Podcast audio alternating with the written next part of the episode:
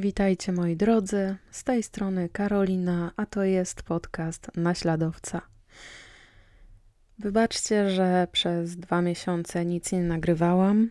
Trochę to było związane z ogarnianiem mojego życia po przeprowadzce i mam nadzieję, że już jest na tyle ogarnięte, że podcasty będę wypuszczać z nieco większą regularnością. A dzisiaj chciałabym Wam przedstawić. Mm, historię Johna Robinsona. John Robinson to jest pierwszy seryjny sprawca z internetu. Tak jest wszędzie opisywany. No i cóż, e, sprawdźmy, czy nie zardzewiałam przez te dwa miesiące i nadal gdzieś tam potrafię opowiadać historię. John Edward Robinson dla przyjaciół J.R na świat przychodzi w poniedziałek 27 grudnia 1943 roku w Cicero w stanie Illinois. Miasteczko to położone jest w odległości około 12 km na zachód od Chicago i może nie tyle, że słynie, ale znane jest y, z bycia siedliskiem przekupstwa i korupcji policji oraz polityków. Z tym miasteczkiem związany jest gangster Al Capone, który w hotelu Hawthorne Arms zarządza swoim imperium. Poetycko jest opisywane jako miejsce, gdzie mężczyźni rano wychodzą z termosami wypełnionymi jedzeniem do pracy, a wracają o godzinie 17 do domów, gdzie czeka na nich przygotowany przez żony posiłek. Narożne bary i ulice obsadzone wiązami dopełniają klimat miasteczka. Dzieciństwo Johna kręci się wokół domu pod numerem 4916 na 32 ulicy. Henry senior i Alberta Robinson doczekali się łącznie piątki dzieci.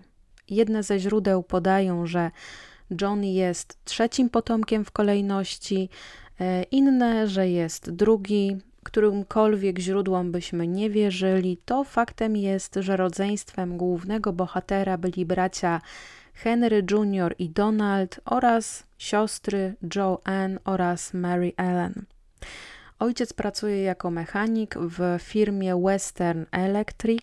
Jest lubiany i szanowany w miejscu pracy. Jest tym typem mężczyzny, który nie wylewa za kołnierz, Matka natomiast zajmuje się pracami domowymi, wychowywaniem potomstwa i Henry nie dyscyplinuje dzieciaków, tę działkę zostawia Albercie. Jako dziecko John opisywany jest jako ambitny chłopak.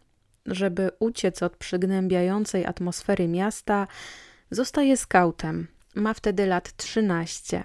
Zresztą do tego zachęca go jeszcze ojciec, który sam działa od dłuższego czasu w szeregach tej organizacji. Grupa pod nazwą PAK 259 jest sponsorowana przez lokalny kościół rzymskokatolicki. Zresztą to nie jest tajemnicą, że rodzina Robinson jest bardzo pobożna. Skauci byli dla nas sposobem, żeby pływać, pływać kajakiem i spędzać czas na świeżym powietrzu. Jedne źródła podają, że John jest bardzo lubianym chłopcem, a uroku dodaje mu szeroki i szczery uśmiech, który bardzo często pojawia się na jego twarzy. Inne źródła opisują go jako samotnika, jako kogoś, kto ma niewielu przyjaciół, jako kogoś, kto czuje się lepszy od innych i kogoś, kto nie boi się o tym mówić. Jesienią 1957 roku John Robinson zostaje przyjęty do prestiżowego seminarium przygotowawczego w Quingley. Chce zostać księdzem. Jeśli wszystko pójdzie po jego myśli, to przez pięć najbliższych lat będzie się przygotowywać do posługi. Gdyby ta droga nie wypaliła, John ma też przygotowany plan B. E, plan B obejmuje zostanie gangsterem. Nasłuchał się przecież tak wielu opowieści od Henry'ego seniora, a on opowiadał e, juniorowi, że gangsterzy nie krzywdzą dzieci i jedynie swoją e, złość i frustrację skupiają na dorosłych. Zresztą senior nie ukrywa, że fascynuje go postać Ala Capone. Jeśli chodzi o szkołę przygotowawczą w Quingley, to dostanie się do niej jest niemałym osiągnięciem dla chłopca, który wywodzi się z klasy robotniczej. Cała rodzina jest e, z niego bardzo dumna, a w lokalnej gazecie nawet pojawia się właśnie informacja o tym, że taki chłopiec z klasy robotniczej dostał się do tak prestiżowej szkoły. Jeśli chodzi o samą szkołę, to tutaj John radzi sobie przeciętnie, wdaje się w bójki z kolegami z klasy i spędza bardzo dużo czasu w kozie. Jeden z nauczycieli tak zapamiętał młodego Johna. Był dobrym dzieckiem. Nie mówił zbyt wiele, ale kiedy już zaczął mówić, miało to na celu wywołanie efektu, jakiego chciał. Był bardzo sprytny. Mniej więcej w tym samym czasie, razem z grupą skautów, John odwiedza Kanadę. Podczas występu poznaje o 4 lata młodszą od siebie Mary White i to nie są prawdziwe dane tej, tej dziewczyny, później kobiety. Zresztą w dzisiejszej historii będzie sporo fikcyjnych danych osobowych y, kobiet, które pojawią się później, natomiast za każdym razem będę zaznaczać, że to są dane fikcyjne. Jeśli tak będzie, jeśli dane będą prawdziwe, no to nie będę tutaj nic mówić. Wróćmy do Mary White. E, Mary i John odkrywają, że mają ze sobą wiele wspólnego. Wymieniają się adresami do korespondencji i ta znajomość między nimi przerodzi się w przyjaźń na całe życie. W roku 1961 John ze średnimi ocenami kończy naukę w prestiżowej szkole przygotowawczej e, i tą, tę naukę kończy w trakcie trwania, także tutaj nie udało mu się wytrwać tych pięciu lat. I mm, na kolejny etap edukacji wybiera Morton Junior College w Cicero. Szkoła ta nie kosztuje tyle, ile e, szkoła przygotowawcza w Quingley, e, a musimy tutaj pamiętać, że e, prywatna edukacja to było dosyć mocne nadwyrężenie budżetu rodziny Robinson. Na całą rodzinę zarabiał jedynie Henry senior i z tej jednej pensji rodzina musiała się utrzymać, e, także ta szkoła przygotowawcza w Quingley to był luksus jak na tę pensję. Także marzenia o zostaniu kapłanem, z tych marzeń nic nie wyszło. Po kilku latach 18-letni młody człowiek myśli o zostaniu radiologiem. Ma o sobie bardzo duże mniemanie i wydaje mu się, graniczy to ze stuprocentową pewnością, że zostanie lekarzem. I tutaj od razu zaspoileruję, e, nie John Robinson nie zostanie lekarzem, nie zostanie radiologiem, a szkołę porzuci po dwóch latach nauki. Natomiast nie pozwoli sobie, żeby taka pestka jak studia czy też ich brak stanęły na drodze jego medycznej kariery przez następnych kilka lat będzie kłamał na temat swoich kwalifikacji. Będzie twierdzić, że ukończył szkolenie medyczne w szpitalu West Suburban Hospital w Oak Park Hill w stanie Illinois. Z dumą będzie wieszać na ścianach swoich biur świadectwa ukończenia studiów oprawione w ramki. Kilka placówek medycznych uda mu się oszukać i zostanie zatrudniony w strukturach. Oczywiście w szkołach, w których miał pobierać edukację oraz szkolenie, nie ma żadnych informacji, które by potwierdzały kwalifikacje Robinsona. Mając lat 21, John żeni się z Nancy Joe Lynch. Nancy jest młodsza od męża o rok. Kiedy się poznali, John pracuje w szpitalu w Chicago na stanowisku technika rentgenowskiego.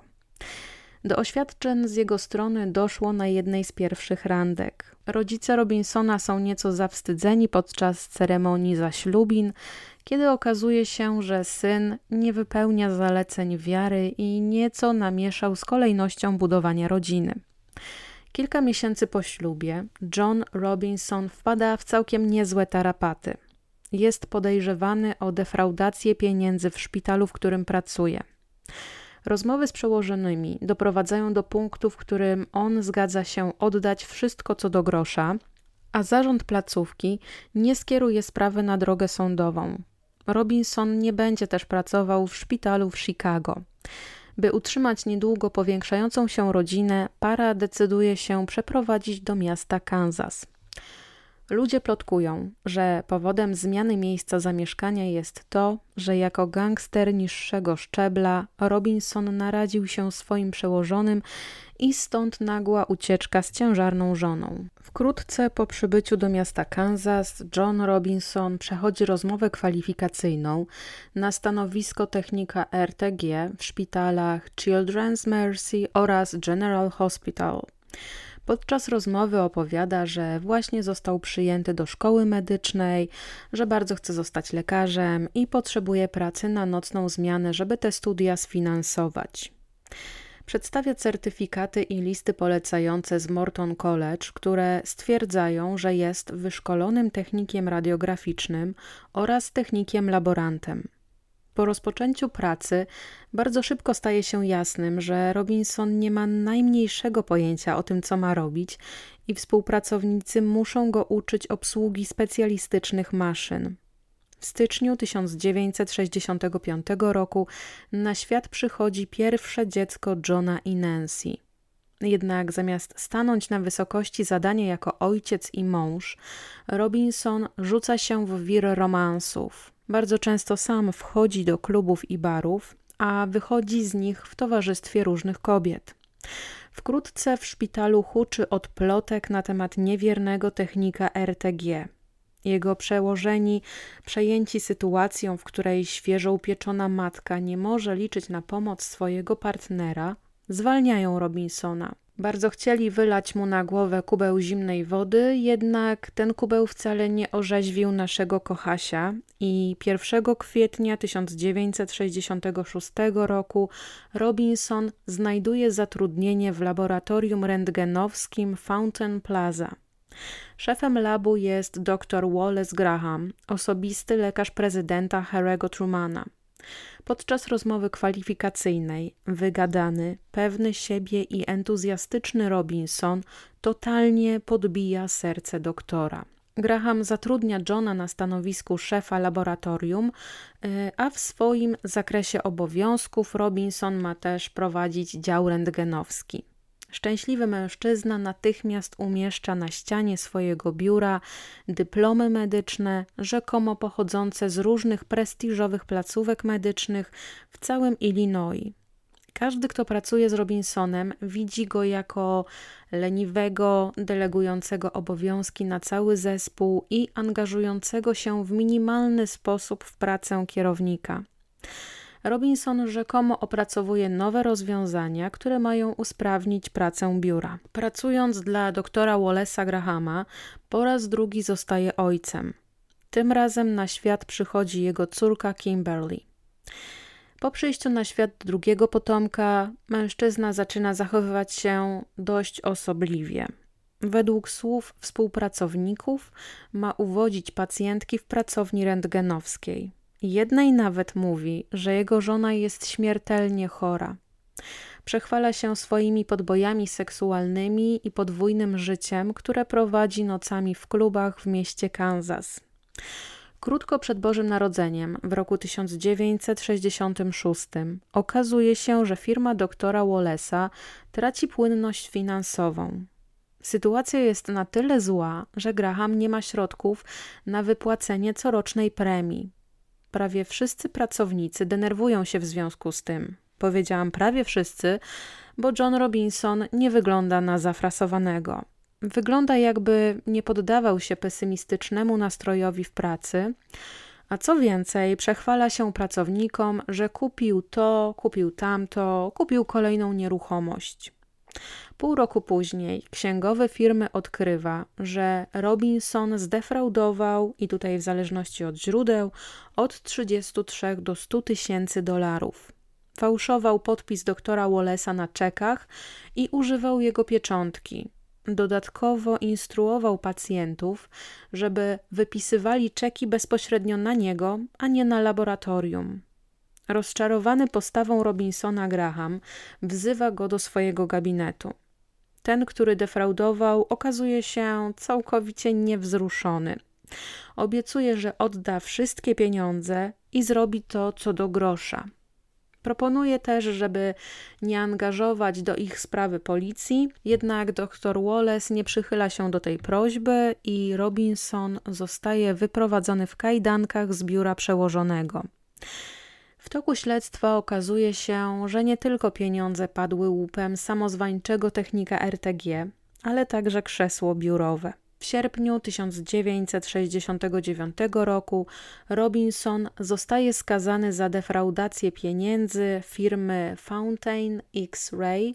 E, firma ta jest klientem laboratorium doktora Grahama. Mężczyzna otrzymuje wyrok trzech lat pozbawienia wolności i jest to kara w zawieszeniu. Tyle samo czasu będzie miał e, opiekę kuratora nad sobą. Kolejną firmą, jaką wybiera na celownik jest Mobile Oil w mieście Kansas. Tutaj zatrudnia się jako analityk systemowy. Pracę ponownie dostaje na podstawie sfałszowanych referencji, ani słowem nie wspomina o kurateli. Niestety ciężko jest mu żyć na drodze prawości i już we wrześniu 1970 roku zostaje przyłapany na kradzieży znaczków pocztowych o wartości 372 dolarów. Trzy miesiące później zawiera ugodę, na mocy której ma zwrócić kwotę wcześniej przeze mnie wymienioną. Zarzut ten zostaje mu dopisany w kartotece jako wykroczenie. Rodzina wraca do Chicago i jest to bardzo mocne naruszenie warunków zwolnienia Johna Robinsona, jednak on wcale tym się nie przejmuje. Zaczepia się w firmie sprzedającej ubezpieczenia. W nowej pracy radzi sobie świetnie, jednak znowu jego natura bierze górę. Zostaje przyłapany na defraudacji kwoty prawie 6 tysięcy dolarów. Sprawa ociera się o sąd, jednak w międzyczasie Robinson zwraca pieniądze, co sprawia, że prokurator oddala zarzuty. Jednak sąd w Chicago zgłasza sprawę do sądu okręgowego hrabstwa Jackson w Kansas. Robinson musi wrócić do stanu Missouri. Sędzia sądu okręgowego przedłuża mu nadzór kuratora.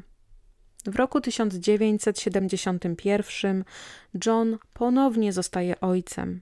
Tym razem wraz z żoną witają na świecie bliźniaki Christophera i Christine.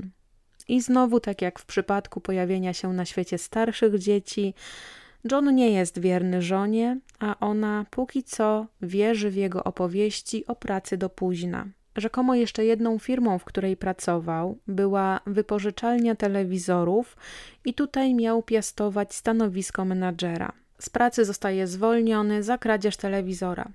Ten pracodawca nie chce rozgłosu i nie kieruje sprawy do sądu. Kolejne 10 lat życia i pracy Johna naznaczonych jest wykroczeniami i kłopotami z policją. Kolejny pracodawca opisuje go tymi słowami. Robił bardzo dobre wrażenie. Był dobrze ubrany, wyglądał ładnie i schludnie.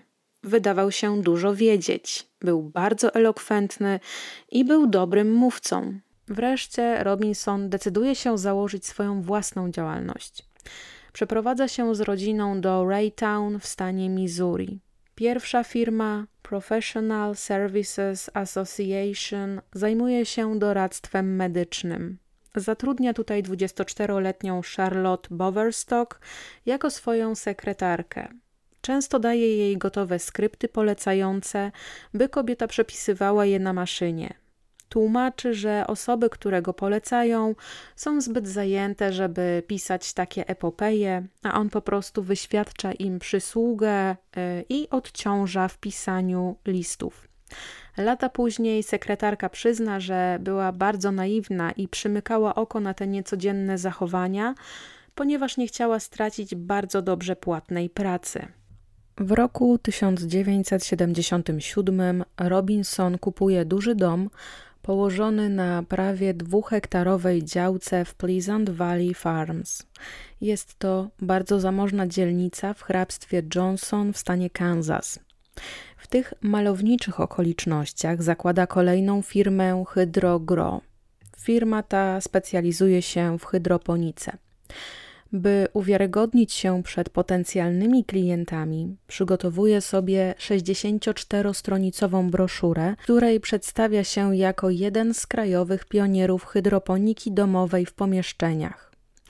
Po zaledwie dwóch miesiącach współpracy z warsztatem, w którym pracowały osoby z niepełnosprawnościami, zostaje ogłoszony człowiekiem roku. Z gazety Kansas City Times możemy dowiedzieć się, że Robinson podczas specjalnej kolacji otrzymał certyfikat podpisany przez burmistrza miasta. Szybko jednak wychodzi na jaw, że nagroda została uzyskana dzięki oszustwu. Do ratusza napływały fałszywe listy pochwalne, których autorem był sam John E. Robinson. Trzy lata później nasz bohater piastuje stanowisko kierownika działu kadr. I bardzo szybko w tej firmie przekierowuje nie swoje pieniądze na jak najbardziej swoje konto bankowe. Tym razem udaje mu się zgarnąć 40 tysięcy dolarów. Ta firma decyduje się skierować sprawę do sądu i ponownie Robinson otrzymuje karę pozbawienia wolności w zawieszeniu na 5 lat. Czy John się tym przejmuje? Absolutnie nie.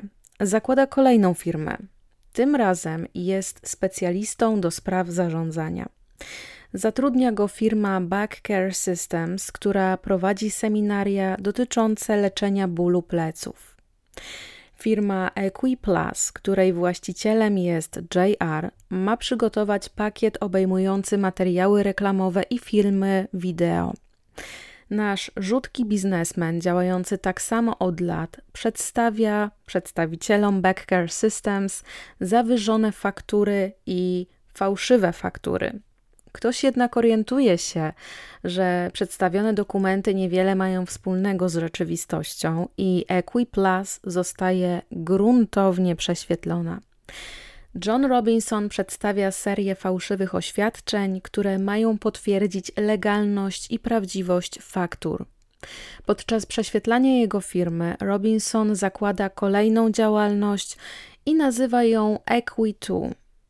Za kwotę 40 tysięcy dolarów, które oczywiście są skradzione, JR kupuje mieszkanie w Oulati. Jest to miasto na południe od Kansas City.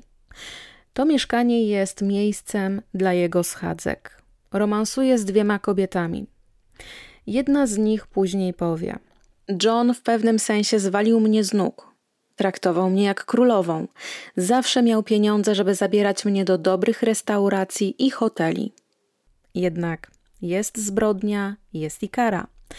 Za swoją ostatnią defraudację pieniędzy grozi mu ona w wysokości siedmiu lat pozbawienia wolności. A smaczku dodaje fakt, że Robinson w tym temacie jest już recydywistą.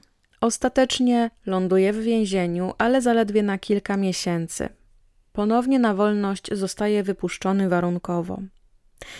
W roku 1984 na stanowisku przedstawicielki handlowej w firmie Equitu ma rozpocząć pracę Paula Godfrey.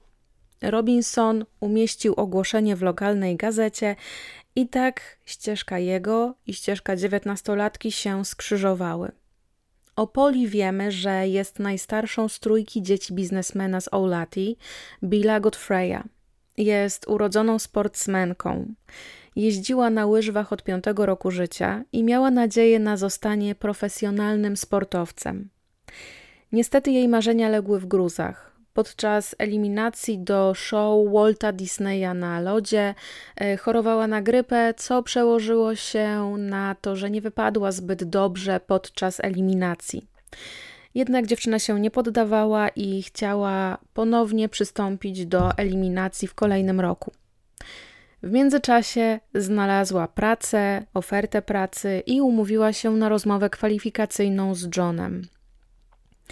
Po rozmowie konsultowała z matką i opowiadała o tym, jaki miły i sympatyczny jest jej przyszły szef. Przed rozpoczęciem pracy dziewiętnastolatka razem z innymi przyszłymi pracownikami ma przejść kompleksowe szkolenie zawodowe w San Antonio w Teksasie. Oczywiście szkolenie w całości będzie opłacone przez Robinsona. 1 września 1984 roku pracodawca odbiera młodą kobietę z domu jej rodziców w Overland Park. John ma zawieźć Pole na lotnisko w Kansas City. Kiedy dziewiętnastolatka nie zameldowała się w hotelu w San Antonio i przestała się kontaktować z rodzicami, to oni zgłaszają zaginięcie córki. Jako ostatnią osobę, która widziała się z Polą, wskazują Johna Robinsona. Ojciec konfrontuje się z mężczyzną, ale ten wydaje się mocno zaskoczony spotkaniem i informacją, że Pola nie odzywa się do rodziców. Pan Godfrey po wyjściu z biura zatrudnia prywatnego detektywa oraz na posterunku policji wypełnia formularz zaginięcia. Policjanci rozmawiają z 41-latkiem. Robinson już w tym momencie ma 41 lat i ten oświadcza, że absolutnie nie wie, gdzie jest Pola. Funkcjonariusze nie drążą tematu, zwłaszcza, że niedługo na posterunek policji dociera list napisany przez zaginioną. Rozpoczyna się on od słów. Kiedy będziesz czytać ten list, mnie już nie będzie. Nie zdecydowałam się na Cleveland, Chicago czy Denver. No cóż. Z pozostałej części listu śledczy dowiadują się, że kobieta czuje się dobrze i że nie chce utrzymywać kontaktów z rodziną. List napisany został na maszynie i to najwyraźniej starczy funkcjonariuszom Overland Park, żeby zamknąć śledztwo w sprawie zaginięcia Polly. Rodzina dziewiętnastolatki uważa, że list został sfałszowany. Zresztą rodzice Poli też dostają list od córki, i to od córki biorę w cudzysłów, z informacją, że u niej wszystko w porządku i że dziękuję Johnowi Robinsonowi za wszystko, co dla niej zrobił. Mniej więcej w tym samym czasie mężczyzna wynajmuje dom bliźniak. Umowę najmu podpisuje jako firma Equity. Ma zamiar prowadzić działalność równoległą i zarabiać pieniądze jako Alphonse. Rekrutuje doświadczoną kobietę z ulicy, Linda Stevens Jones, i to nie są jej prawdziwe dane osobowe. Kobieta ma zajmować się prowadzeniem domu uciech, potem ma jeszcze znajdować dziewczyny, które będą z nią pracować, i dla Johna Robinsona. Pocztą pantoflową oraz w gazetkach branżowych roznosi się informacja, że dziewczyny od Robinsona specjalizują się w sadomasochistycznych zabawach. Sam John uwielbia taki rodzaj zbliżeń. Dzięki swojemu drugiemu biznesowi może zaspokajać swoją żądzę torturowania i dominacji.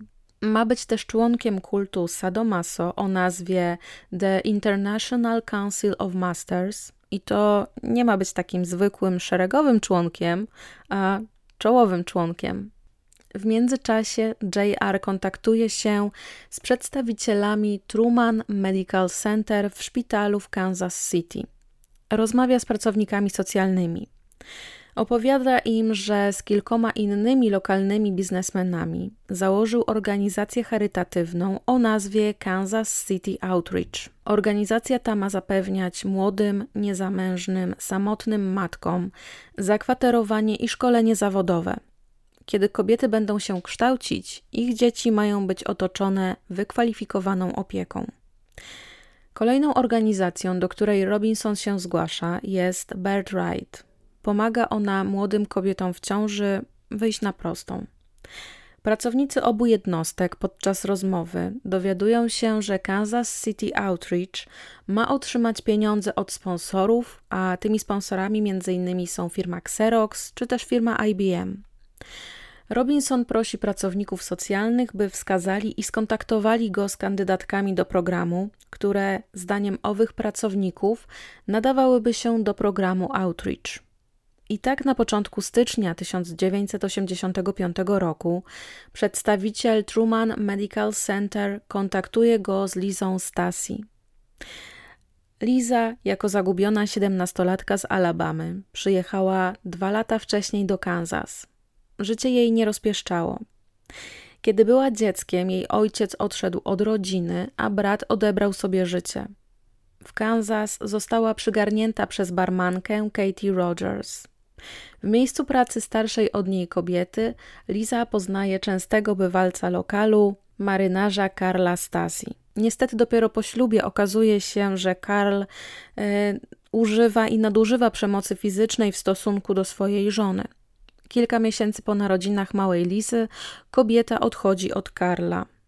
Dziewiętnastoletnia Lisa i czteromiesięczna Tiffany przebywają w schronisku dla kobiet. Schronisko to nazywa się Hope House. Kiedy Robinson oferuje jej bezpłatne zakwaterowanie i szkolenie zawodowe, posługuje się nazwiskiem John Osborne. Podczas rozmowy wyjaśnia, że szkolenie, które Lisa odbędzie, będzie na równi ze świadectwem ukończenia szkoły średniej. Roztacza przed młodą kobietą wizję kursu, który ona ma przejść w Teksasie. Po tym szkoleniu Liza będzie mogła pracować na stanowisku drukarza sitodrukowego w Chicago, w Denver albo w Kansas City. Robinson pokryje koszty jej zakwaterowania i utrzymania oraz zapewni jej miesięczne stypendium w wysokości 800 dolarów. Młoda kobieta, mając na uwadze przyszłość swoją i córki, przyjmuje z radością propozycję Johna Osborna. W ciągu kilku dni Liza ma wyjechać na szkolenie. Kobieta za namową Johna składa podpisy in blanco na czterech kartkach papieru listowego. Podaje adresy najbliższej rodziny. Mężczyzna argumentuje, że Lisa będzie zbyt zajęta najpierw szkoleniem, a potem pracą, żeby pisać listy, i on po prostu będzie to robił za nią. 8 stycznia 1985 roku odbiera Lizę i córkę z domu jej szwagierki. Zabiera obie i odjeżdżają. Odjeżdżają pomimo burzy śnieżnej, która szaleje nad miastem. John Osborne wskazuje jako miejsce destynacji Chicago. Lisa obiecuje szwagierce, że niebawem wróci, niebawem zabierze swój samochód. E, w bagażniku znajdują się zabawki córki, jej jedzenie oraz pieluchy. Hojny darczyńca kwateruje dziewiętnastolatkę wraz z dzieckiem w motelu Rodgway Inn w Overland Park. Pan John Osborne za pobyt młodej kobiety płaci kartą kredytową firmy Equitu. Przez kilka kolejnych dni rozmawia z Lisą na temat jej życia prywatnego i wyciąga od niej wszelakie szczegóły. Szczegóły dotyczące rodziny, przyjaciół, znajomych. Dzięki tym rozmowom dowiaduje się, że dziewiętnastolatka niedawno uczestniczyła w wypadku samochodowym, Lisa mm, najwyraźniej wierzy, że oto przed nią siedzi anioł w ludzkiej skórze, dzięki któremu odmieni swój los, dlatego też opowiada mu o swoim krótkim i bardzo nieszczęśliwym małżeństwie. Opowiada o naciskach ze strony jej brata, żeby wyjechała do Alabamy, żeby opiekowała się starszą i schorowaną ciotką. Lisa kontaktuje się z Betty Stasi. Szwagierka płacze i pyta, czemu Karl chce wziąć z nią rozwód. Oskarża kobietę po drugiej stronie słuchawki o chęć przejęcia opieki nad małą Tiffany. Ostatnie słowa, jakie Lisa kieruje do szwagierki, brzmią: Oni tutaj są, nie mogę rozmawiać. 10 stycznia 1985 roku Lisa i Tiffany wymeldowują się z hotelu. Dzień później Johna odwiedzają jego brat Don oraz e, żona Dona Helen. Ponieważ naturalne metody posiadania dziecka w ich przypadku zawodziły, to od kilku lat oficjalnymi kanałami małżeństwo starało się o adopcję dziecka. Nieoficjalnie JR obiecał im już jakiś czas wcześniej pomoc. Teraz wreszcie udało mu się znaleźć idealne dziecko dla pary. Według jego słów, matka dziecka podjęła decyzję o skończeniu ze sobą. Za kwotę 5,5 tysiąca dolarów i po podpisaniu umowy adopcyjnej Robinson przekazuje im małą Tiffany. Don i Helen, nie mając pojęcia o przeszłości tego dziecka, są zachwyceni swoją nową córeczką. Nadają jej imiona Heather Tiffany. Przekazane małżeństwu dziecko nie jest zbyt czyste. Jako wyprawkę Robinson daje nowej rodzinie kilka pieluch i jedzenie dla niemowląt.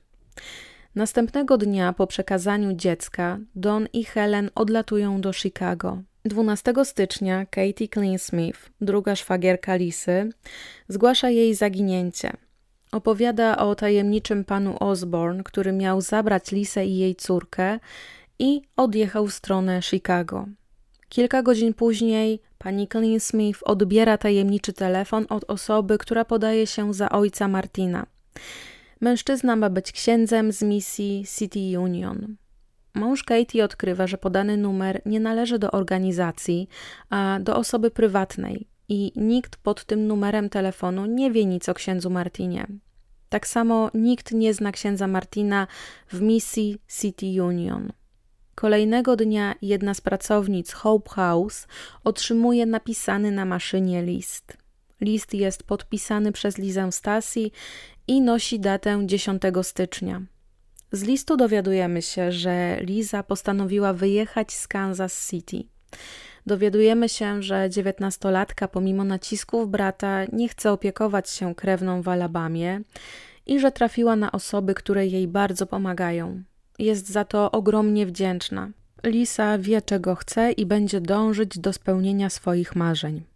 Na pierwszym miejscu jest Tiffany i to właśnie jej chce zapewnić dobrobyt.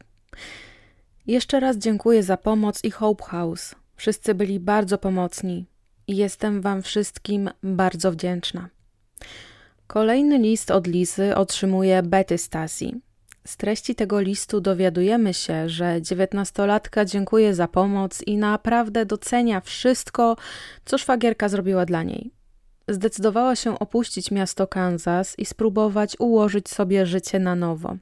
Robi to także dla swojej córki. Ludzie z Hope House i programu Outreach byli naprawdę pomocni, ale nie mogę nadal przyjmować od nich pomocy. Czuję, że muszę wyjść na prostą i udowodnić wszystkim, że sobie poradzę. Od czasu do czasu dam znać, jak się mam i co robię. Powiedz Karlowi, że poinformuję go, jak może się ze mną skontaktować. List wcale nie uspokaja Betty. Sposób pisania w ogóle nie przypominał stylu krewnej. Poza tym, nadal dźwięczały jej w głowie słowa Lisy, która podczas rozmowy telefonicznej mówiła, że oni, w cudzysłowie, kazali jej podpisać in blanco cztery kartki. Kilka dni później John Robinson dzwoni do Karen Gaddis, pracownicy organizacji Hope House i pyta, czy Lisa kontaktowała się z nią. Mówi, że dziewiętnastolatka oraz jej córka zniknęły z hotelu i zostawiły wszystkie swoje rzeczy w pokoju. Drugi raz dzwoni, żeby zapewnić, że znalazł obie dziewczyny. Kiedy dzwoni po raz trzeci, zdenerwowany mówi, że Lisa ponownie zniknęła. Zostawiła w jego mieszkaniu kartkę, z której wynika, że poznała mężczyznę imieniem Bill i razem wyjechali do Denver w Colorado. John nie może uwierzyć, że młoda kobieta okazała mu tak rażącą niewdzięczność. Po tym, ile siły włożył i jakie trudy pokonał, żeby pomóc jej i dziecku. Kilka dni po zniknięciu Tiffany i Lisy, pracownica organizacji Birthright sprawdza dostarczone przez Robinsona dokumenty dotyczące Kansas City Outreach. Okazuje się, że papiery są sfałszowane. Mocno zaniepokojona, natychmiast kontaktuje się z FBI. Do zbadania sprawy Robinsona przydzielono dwóch agentów: Tomasa Lewina oraz Jeffreya Dansera. Agenci docierają do kuratora podejrzanego, Stevena Heimsa. W toku pozyskiwania coraz większej ilości informacji, agenci dowiadują się, że prokurator okręgowy hrabstwa Johnson prowadzi dochodzenie w sprawie firmy Equi2. Firma ta miała zdefraudować pieniądze innej firmy. Steven Himes na własną rękę próbuje dowiedzieć się, o co chodzi z jego podopiecznym, dlaczego znikają kobiety z jego otoczenia. Kurator wysyła dwa listy z prośbą o pojawienie się Robinsona w jego biurze. 21 stycznia John telefonicznie kontaktuje się z kuratorem. Przeprasza za swoją opieszałość i wyjaśnia, że był w Denver w stanie Colorado. Pod koniec rozmowy Robinson pyta, czy jest jakiś problem. Na co kurator odpowiada, że woli rozmawiać z nim twarzą w twarz o tym incydencie. Kilka godzin przed spotkaniem z Robinsonem, kurator kontaktuje się z agentem FBI Edem Humphreyem, aby dowiedzieć się, czy w sprawie Robinsona prowadzone jest aktualnie jakieś dochodzenie. W odpowiedzi słyszy, że FBI bardzo dobrze zna Robinsona, ale obecnie on nie jest objęty żadnym śledztwem. Agencja nie ma informacji o jakiejkolwiek nielegalnej sprzedaży dzieci na obszarze Kansas City, jaka to sprzedaż miałaby mieć aktualnie miejsce. Rozmowa kuratora z Johnem dotyczy Kansas City Outreach. Robinson odmawia podania nazwisk pozostałych tworzących organizację. Według informacji, jakimi dysponuje Himes, pod adresem 8110 Trust Avenue Robinson ma prowadzić dom uciech. Skonfrontowany z tą informacją, John zaprzecza. To jest dom przejściowy jego organizacji, gdzie kobiety nie młodsze niż 21 lat z dzieckiem nie starszym niż 6 miesięcy mogą znaleźć pomoc. Dodatkowo potencjalne kandydatki muszą mieć polecenie z agencji społecznej. Na czas maksymalnie trzech miesięcy młode kobiety mogą zamieszkać w domu przejściowym.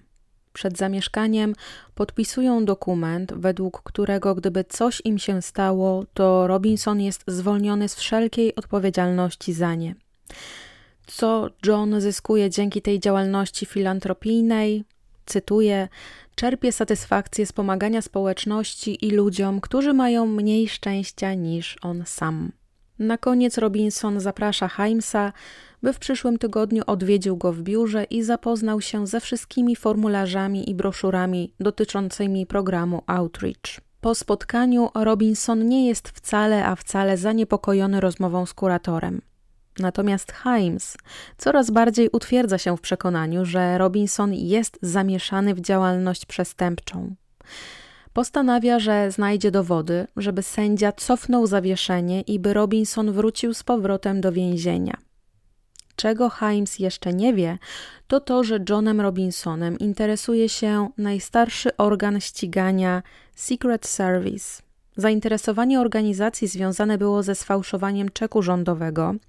I tutaj pod hasłem czek rządowy kryje się zwrot podatku, ubezpieczenie społeczne albo alimenty na dziecko. Sprawy te jak najbardziej związane są z defraudacją, ze sprzeniewierzaniem pieniędzy czy z innymi finansowymi machlojkami, ale nie z uprowadzeniem dwóch kobiet. Kolejnego dnia Himes dowiaduje się, że Departament Policji Overland prowadzi dochodzenie w sprawie zniknięcia Lizy i Tiffany Stasi. Śledczy badają powiązania kobiet z Johnem Robinsonem. Mimochodem, detektyw Larry Dixon wspomina o innej zaginionej kobiecie z otoczenia Robinsona, Polly Godfrey, ale ostatecznie wysłany na posterunek list napisany maszynowo uspokoił śledczych i skoro kobieta twierdziła w nim, że jest bezpieczna, to czemu ktokolwiek miałby to w ogóle kwestionować? I tutaj może nieco za późno, ale muszę oddać kuratorowi szacunek za to, że bardzo wnikliwie przyglądał się Robinsonowi. I nie tylko przyglądał, ale też jeździł do biur organizacji i rozmawiał z pracownikami, żeby dowiedzieć się więcej o działaniach podopiecznego. W ciągu dwóch kolejnych miesięcy Himes rozmawia z wieloma osobami związanymi z Robinsonem. Rozmawia z rodziną Lisy i Tiffany, z jej szwagierkami oraz z bratem. Brat ujawnia, że Robinson dzwonił do niego i kiedy mężczyzna odmówił udzielenia odpowiedzi na zadane pytania, John próbował wymusić na szefie Martiego, czyli tego brata, zwolnienie go z pracy. 31 stycznia Himes odwiedza Robinsona w jego biurze. Z gęsto wiszących dyplomów na ścianie pomieszczenia dowiaduje się, że firma Equitu jest członkiem Izby Handlowej w Kansas City. Robinson przechwala się, że będzie pozyskiwał ponownie darowizny od firm IBM i Xerox na wsparcie jego działalności. Kurator zadaje pytanie dotyczące Lisy i Tiffany. Robinson oznajmia, że według informacji, które posiada, no to młoda kobieta razem z córką żyją i mają się świetnie. Miała mu to powiedzieć kobieta mieszkająca w okolicach Kansas City, której to dzieckiem zajmowała się ostatnio Lisa. Opowiada o mężczyźnie o imieniu Bill, który miał przyjść do jego biura, żeby dowiedzieć się, gdzie przebywa Lisa, ponieważ Bill chciał się z Lisą skontaktować. Po wizycie owego mężczyzny okazało się, że Lisa wymeldowała się na własną rękę z hotelu. Pod koniec rozmowy Robinson wreszcie okazuje złość. Nie może zrozumieć, dlaczego wszyscy robią z tego taką wielką sprawę, z tego, że on pomaga ludziom. Jednocześnie grozi zamknięciem programu pomocy w Kansas City. Po wizycie w biurze Himes udaje się do Rodgway Inn. Tam rozmawia z jedną z pracownic. Kobieta zapamiętała Lisę jako gościa, który nie sprawiał żadnych problemów. Niestety nie pamiętała nazwiska mężczyzny, który zapłacił rachunek za jej pobyt. Nie pamiętała też, e, żeby inny mężczyzna odwiedzał Lisę podczas pobytu w hotelu. Jak się później okaże, firma Equitu nie była i nie jest członkiem Izby Handlowej w Kansas, a IBM nie wsparło nigdy działalności Robinsona. Jakby tego było mało, kurator dowiaduje się, że biuro prokuratora okręgowego hrabstwa Johnson bada zarzuty niejakiej Mildred Amadi, Mildred zeznała, że John Robinson jest mężczyzną odpowiedzialnym za jej rozwód. I tutaj muszę dodać, jest to fikcyjny rozwód. Mężczyzna miał podsunąć jej do podpisania dokument, który nie miał żadnej mocy prawnej. Sam przedstawił się też jako prawnik specjalizujący się w kwestii rozwodów i miał to zrobić na prośbę swojego przyjaciela o imieniu Irv. E, no a Mildred dowiedziała się o tym, kiedy chciała zawrzeć drugie małżeństwo i okazało się, że nie może, bo nadal jest mężatką, e, nadal jest żoną Irwa Blatera. Inne zarzuty dotyczą defraudacji kilku tysięcy dolarów. Prokurator zapewnia, że niebawem JR zostanie aresztowany. I tak też się dzieje. Dzieje się to w czwartek 21 marca. Mężczyzna chwilę wcześniej zjawił się w biurze kuratora. Po konsultacji ze swoim prawnikiem, Robinson oddaje się w ręce wymiaru sprawiedliwości. Podczas drogi do więzienia John wspomina mimochodem, że od jednej z matek będących w programie Outreach dowiedział się, gdzie jest Lisa i Tiffany Stasi. Owa kobieta przekazała mu także informację, że Lisa jest ze swoim nowym partnerem i nie chce mieć żadnego kontaktu ze swoją rodziną. Patricia, owa kobieta, skontaktowała się na polecenie Robinsona z jego prawnikiem i opowiedziała jeszcze raz swoją historię. Natomiast Robinson nie posiedzi długo w więzieniu, ponieważ jeszcze tego samego dnia wpłaci kaucję w wysokości 50 tysięcy dolarów i wróci sobie jak gdyby nigdy nic do domu. Z Patricią kontaktuje się agent Tom Levin. I to dlatego Tom się kontaktuje, ponieważ zajmuje się sprawami nierządu i handlem ludźmi. Jest podejrzliwy podczas czytania zeznań Patricia i postanawia się z nią spotkać. E, I ta jego podejrzliwość jeszcze bardziej rośnie, kiedy rozmawia z kobietą. W związku z tym postanawia, że zastawi na nią pułapkę. Pokazuje jej zdjęcie jakiejś kobiety i pyta, czy to jest Lisa. Patricia potwierdza, tak, to jak najbardziej jest Liza Stasi. Chwilę później śledczy wyjawia prawdę. Otóż użył zdjęcia nieznanej mu kobiety i to nie jest pani Liza Stasi. Patricia zgadza się zatem wyznać prawdę, nie ma zresztą innego wyjścia. To Robinson kazał opowiedzieć jej tę zmyśloną historię. W rzeczywistości kobieta nigdy nie widziała ani Lisy, ani Tiffany. Patricia zgodziła się potwierdzić wersję Robinsona, ponieważ on kiedyś robił jej nagie fotki.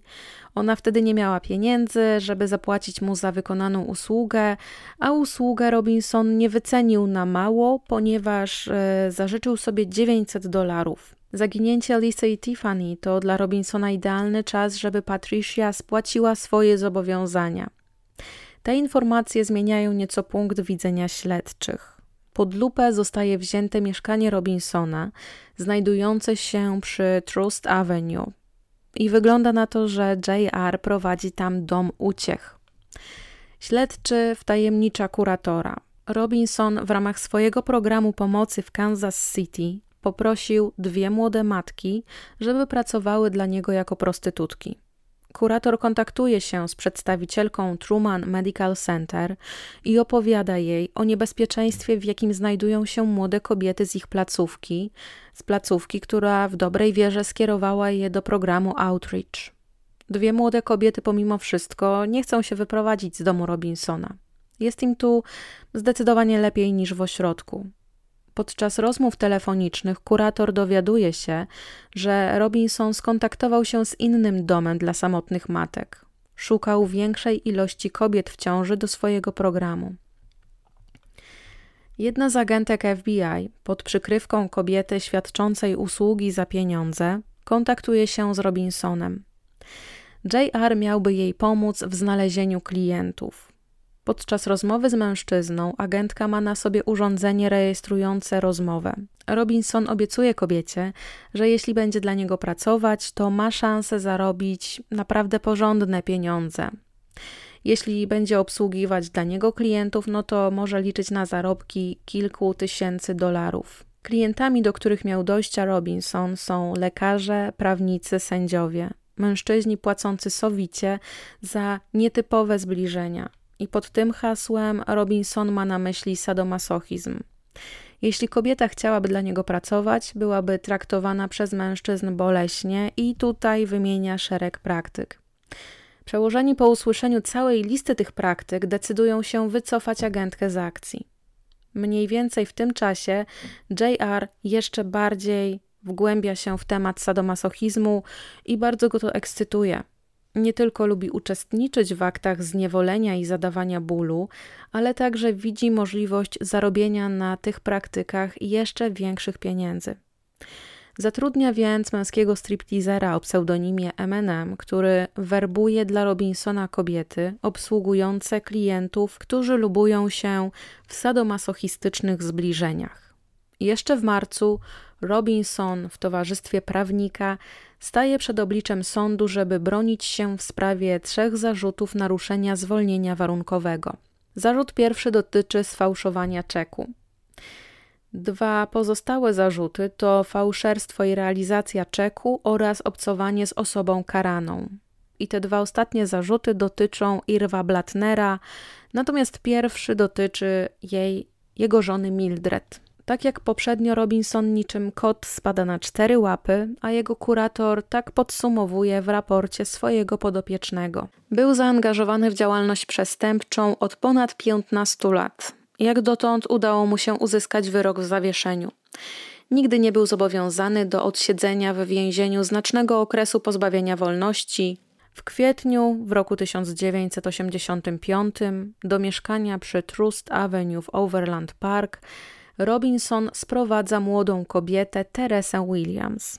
21-latkę z Robinsonem poznaje Eminem. Teresa utrzymuje się z prac dorywczych na terenie Kansas City i słysząc, ile mogłaby zarobić pracując dla JR, korzysta z nadarzającej się okazji. Starszy od niej mężczyzna proponuje młodej kobiecie posadę swojej kochanki. Wynajmie jej mieszkanie, da kieszonkowe, będzie zaopatrywał w różne substancje. Oprócz tego standardowo Teresa musiałaby pracować dla JR i spotykać się z klientami.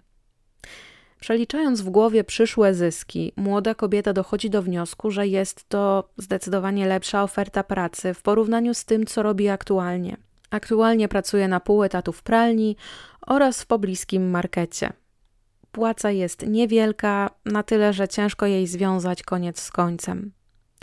Pewnej kwietniowej nocy dostaje od JR 1200 dolarów i nowe ubranie. Potem zostaje zabrana limuzyną w nieznane miejsce. Podczas podróży ma opaskę zawiązaną na oczach. W rezydencji, do której przyjeżdża, zastaje 60-letniego mężczyznę, który prowadzi ją do piwnicy. Nie ma tam małych kotków, a ma salę tortur. Gospodarz nakazuje jej, by zdjęła wszystkie ubrania. Chwilę później zostaje przywiązana do jednego z mebli znajdującego się w pomieszczeniu. Teresa panikuje i nie wykazuje chęci do wzięcia udziału w praktyce. Gospodarz rozwiązuje ją zatem i odsyła do domu. Drogę powrotną pokonuje dokładnie w taki sam sposób, jak przyjechała, z zawiązanymi oczami i limuzyną. JR wpada we wściekłość i nakazuje, żeby zwróciła mu pieniądze, które od niego dostała. W maju tego samego roku Robinson odwiedza kochankę w wynajętym mieszkaniu. Wizyta ma miejsce o nietypowej porze, ponieważ w nocy, kiedy Teresa śpi. To nie przeszkadza Robinsonowi w wyciągnięciu jej za włosy z łóżka. Bije kobietę i krzyczy, potem przykłada lufę do skroni i pociąga za spust. Zamiast wystrzału Teresa słyszy kliknięcie. W bębenku nie ma naboju. Jakby tego było mało, mężczyzna wkłada lufę do jej narządu rodnego i po kilku ciągnących się w nieskończoność sekundach wyjmuje lufę, chowa do kabury i bez słowa wychodzi z mieszkania. Kilka dni po tym mrożącym krew w żyłach incydencie z Teresą kontaktują się agenci FBI Levin i Dancer.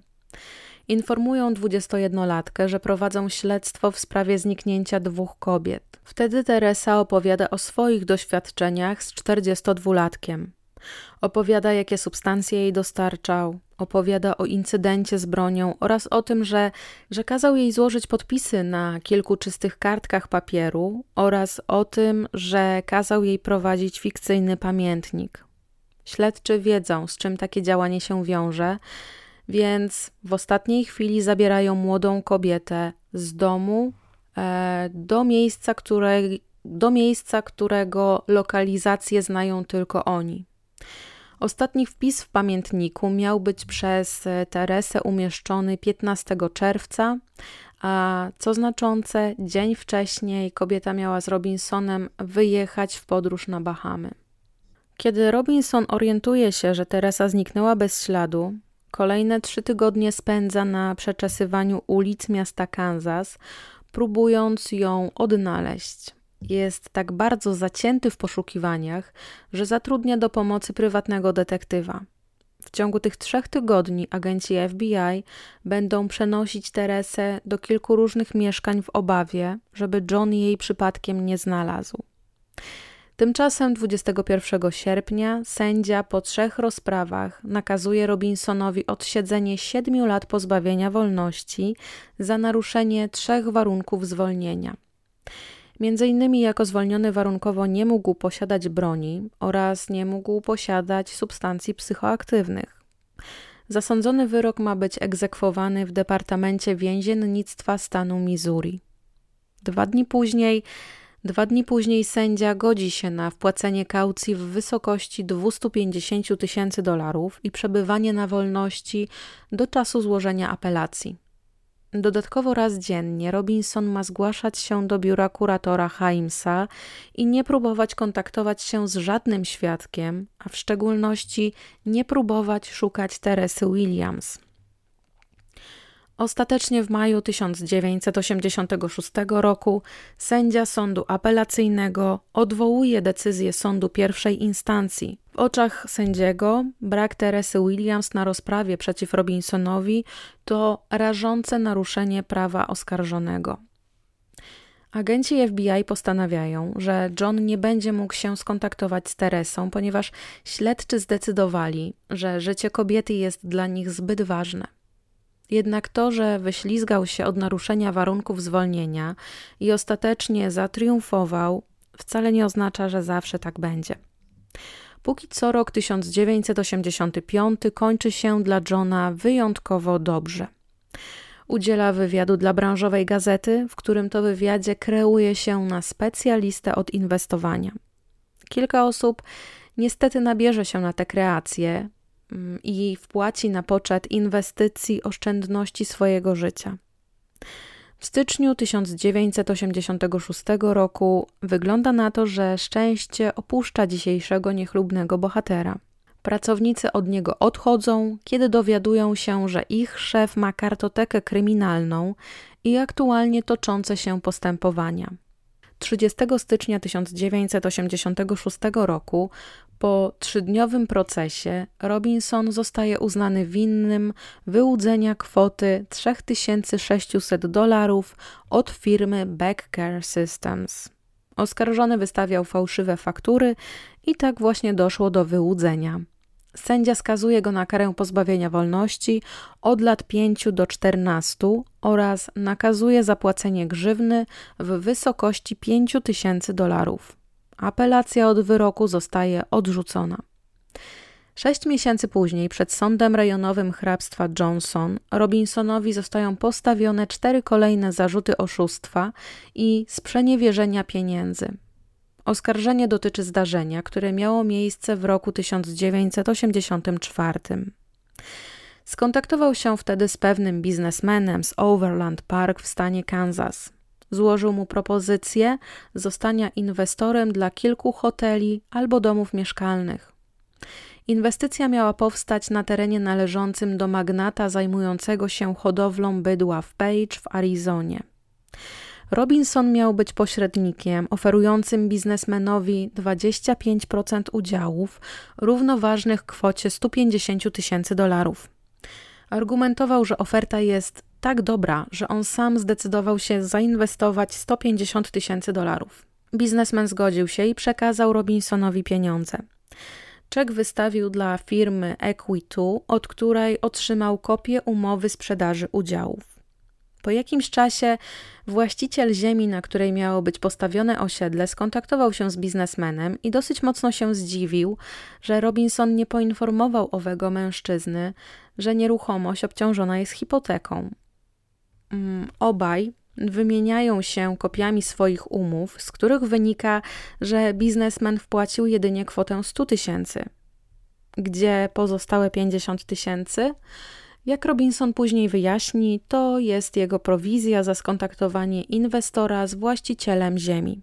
Oprócz tej kwoty Robinson otrzymał już wcześniej od inwestora swoją prowizję w wysokości 25 tysięcy dolarów. Ostatecznie po kilku miesiącach oskarżony zostaje uznany winnym fałszowania dokumentów i razem z poprzednim wyrokiem może liczyć na karę od 6 do 19 lat pozbawienia wolności. Pomimo, że nad Johnem wiszą wyjątkowo ciemne i burzowe chmury, prowadzi on takie życie jak dotychczas, takie życie jakby nic się nie stało. W swoim domu w Pleasant Valley e, tak samo sobie żyje wystawnie. Jego żona Nancy stoi za nim murem.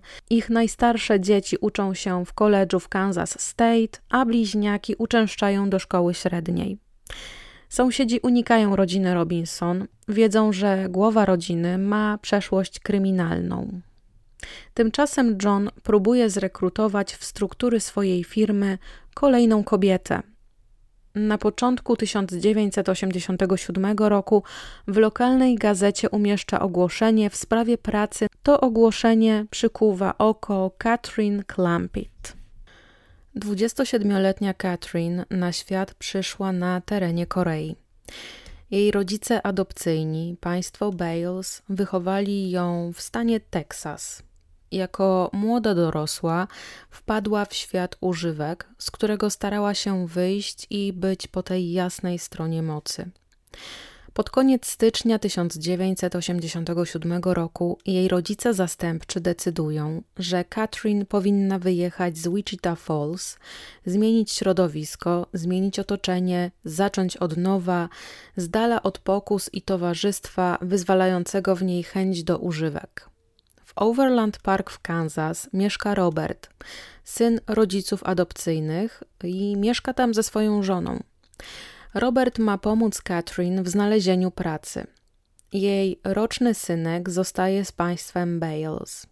Dosyć szybko um, Catherine znajduje zatrudnienie u Johna Robinsona w jego firmie na stanowisku asystentki łamane przez sekretarki. Do jej zadań należy m.in. dotrzymywanie Robinsonowi towarzystwa podczas różnych wyjazdów firmowych. 2 kwietnia 1987 roku Catherine Clampett ginie. Dwa i pół miesiąca później śledczy z Overland Park oficjalnie uznają kobietę za zaginioną. Ostatecznie sprawa jej zaginięcia będzie umorzona. Detektyw przesłuchujący Robinsona nie ma wystarczających dowodów przeciwko podejrzanemu, żeby kontynuować śledztwo. Robert na własną rękę próbuje szukać przybranej siostry. Zbiera rachunki, zdjęcia, wszystkie dokumenty dotyczące Catherine. Jednak jest to za mało dla śledczych, żeby wznowili sprawę zaginięcia młodej kobiety. Tymczasem w maju 1987 roku Robinson idzie do więzienia. Ma odsiedzieć karę minimum pięciu lat pozbawienia wolności. Nancy nie radzi sobie najlepiej sama. Musi iść do pracy. Wcześniej przy pracującym Johnie to nie było koniecznością. Natomiast lata batalii prawnych bardzo mocno nadszarpnęły budżet małżeństwa. Ostatecznie Nancy sprzedaje ogromny dom w Pleasant Valley i przenosi się do tańszego i mniejszego mieszkania w Stanley w stanie Kansas. John Robinson jest więźniem wzorowym. Jego inteligencja sprawia, że władze placówki umieszczają go na stanowisku koordynatora biura obsługi technicznej. To właśnie podczas odsiadki Robinson po raz pierwszy ma styczność z komputerem. W ciągu kilku miesięcy staje się specjalistą w pisaniu nowych programów. W lipcu tego samego roku umiera John Robinson senior. Junior nie może uczestniczyć w ceremonii pogrzebowej. Krótko po śmierci ojca, mężczyzna doznaje serii udarów i trafia do szpitala. Od tego czasu jego prawa strona twarzy będzie częściowo sparaliżowana. Matka Johna umrze kilka lat po swoim mężu, tocząc długą i bardzo nierówną walkę z wyniszczającą chorobą. Władze więzienia stanu Kansas są pod tak ogromnym wrażeniem zachowania Johna Robinsona, że Komisja do Spraw Zwolnień Warunkowych decyduje się wypuścić go ze swoich murów w styczniu w roku 1991. John odsiedział w tym więzieniu zaledwie 4 lata. Kolejne lata ma spędzić w więzieniu stanu Missouri, ponieważ dopuszczał się machlojek na terenie zarówno stanu Kansas, jak i stanu Missouri. Przed rozpoczęciem odsiadki Robinson jest badany w Centrum Medycznym Uniwersytetu Missouri. Lekarz zwraca uwagę na zły stan zdrowia osadzonego. Przede wszystkim przebyte udary odcisnęły na mężczyźnie piętno. W warunkach więziennych ma mu pomóc przetrwać potężna ilość leków. Lekarz, który bada Robinsona, trzy miesiące później opiniuje, że z powodu złego stanu zdrowia osadzony powinien zostać niezwłocznie zwolniony. Sędzia ma inne zdanie i nie przychyla się do tej opinii. Oczywiście osadzony pisze długie i żarliwe petycje, które składa na ręce przedstawicieli wymiaru sprawiedliwości. To nie przynosi oczekiwanych przez niego efektów chociaż na przykład udało mu się swoim zachowaniem podzielić komisję do spraw zwolnień warunkowych. Część z członków była przeciw, a część była za wypuszczeniem Johna na wolność.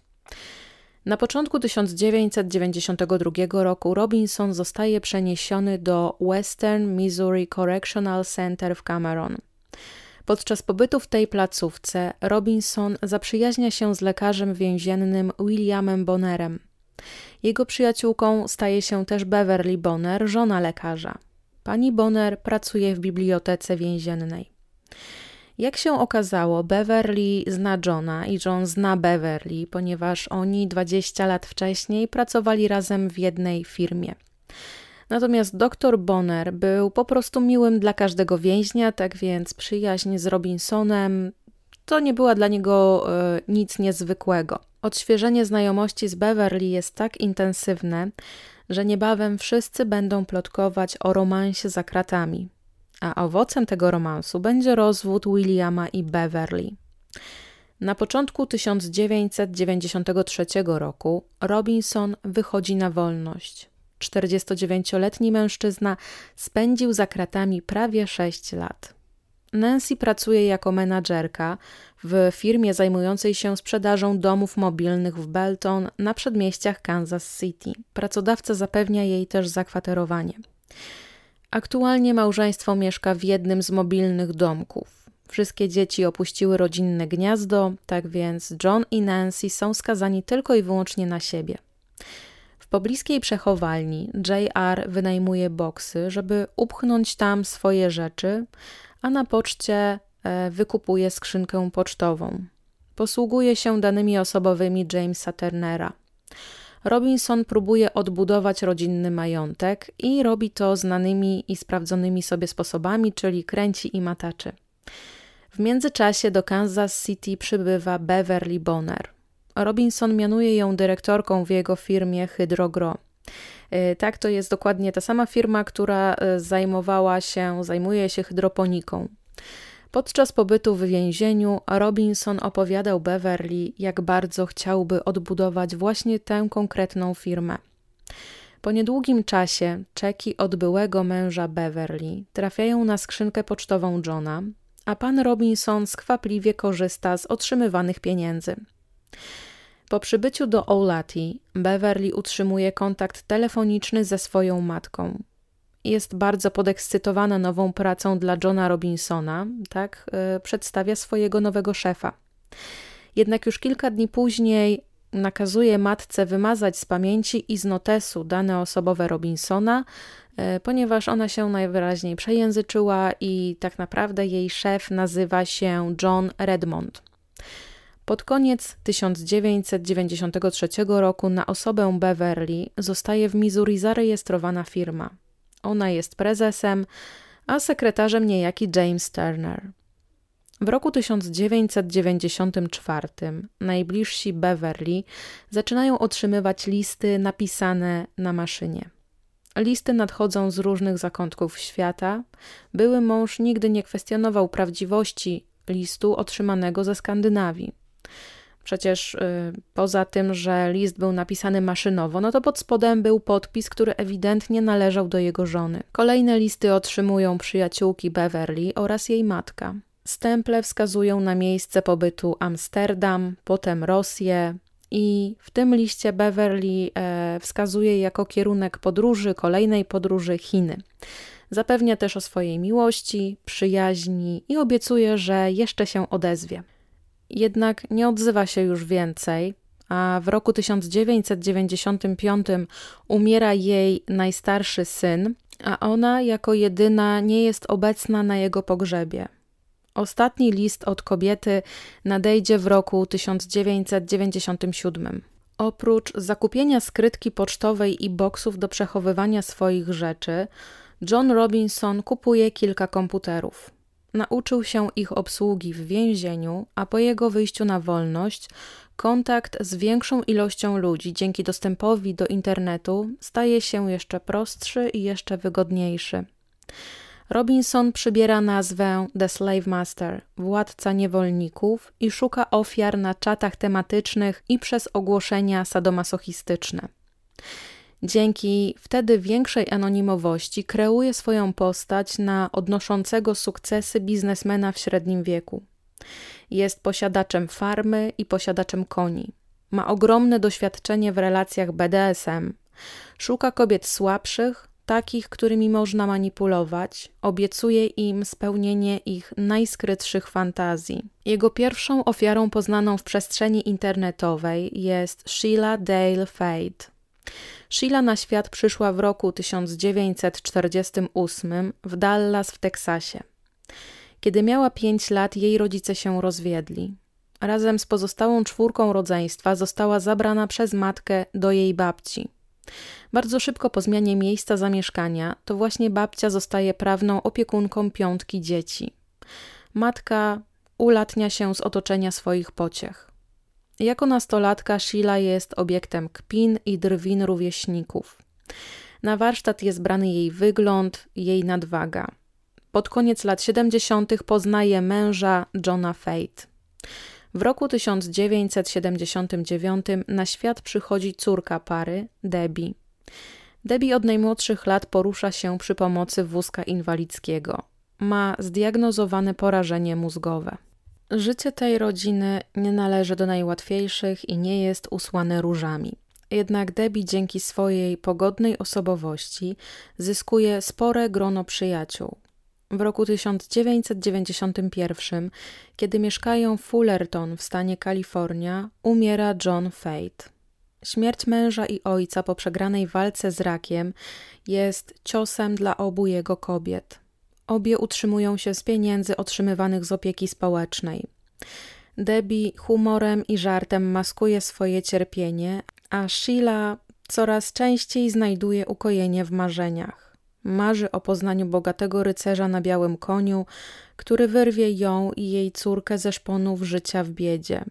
W tym czasie rozwija się u niej dosłownie obsesja na punkcie zdjęć pornograficznych, i tymi zdjęciami dekoruje swoją sypialnię.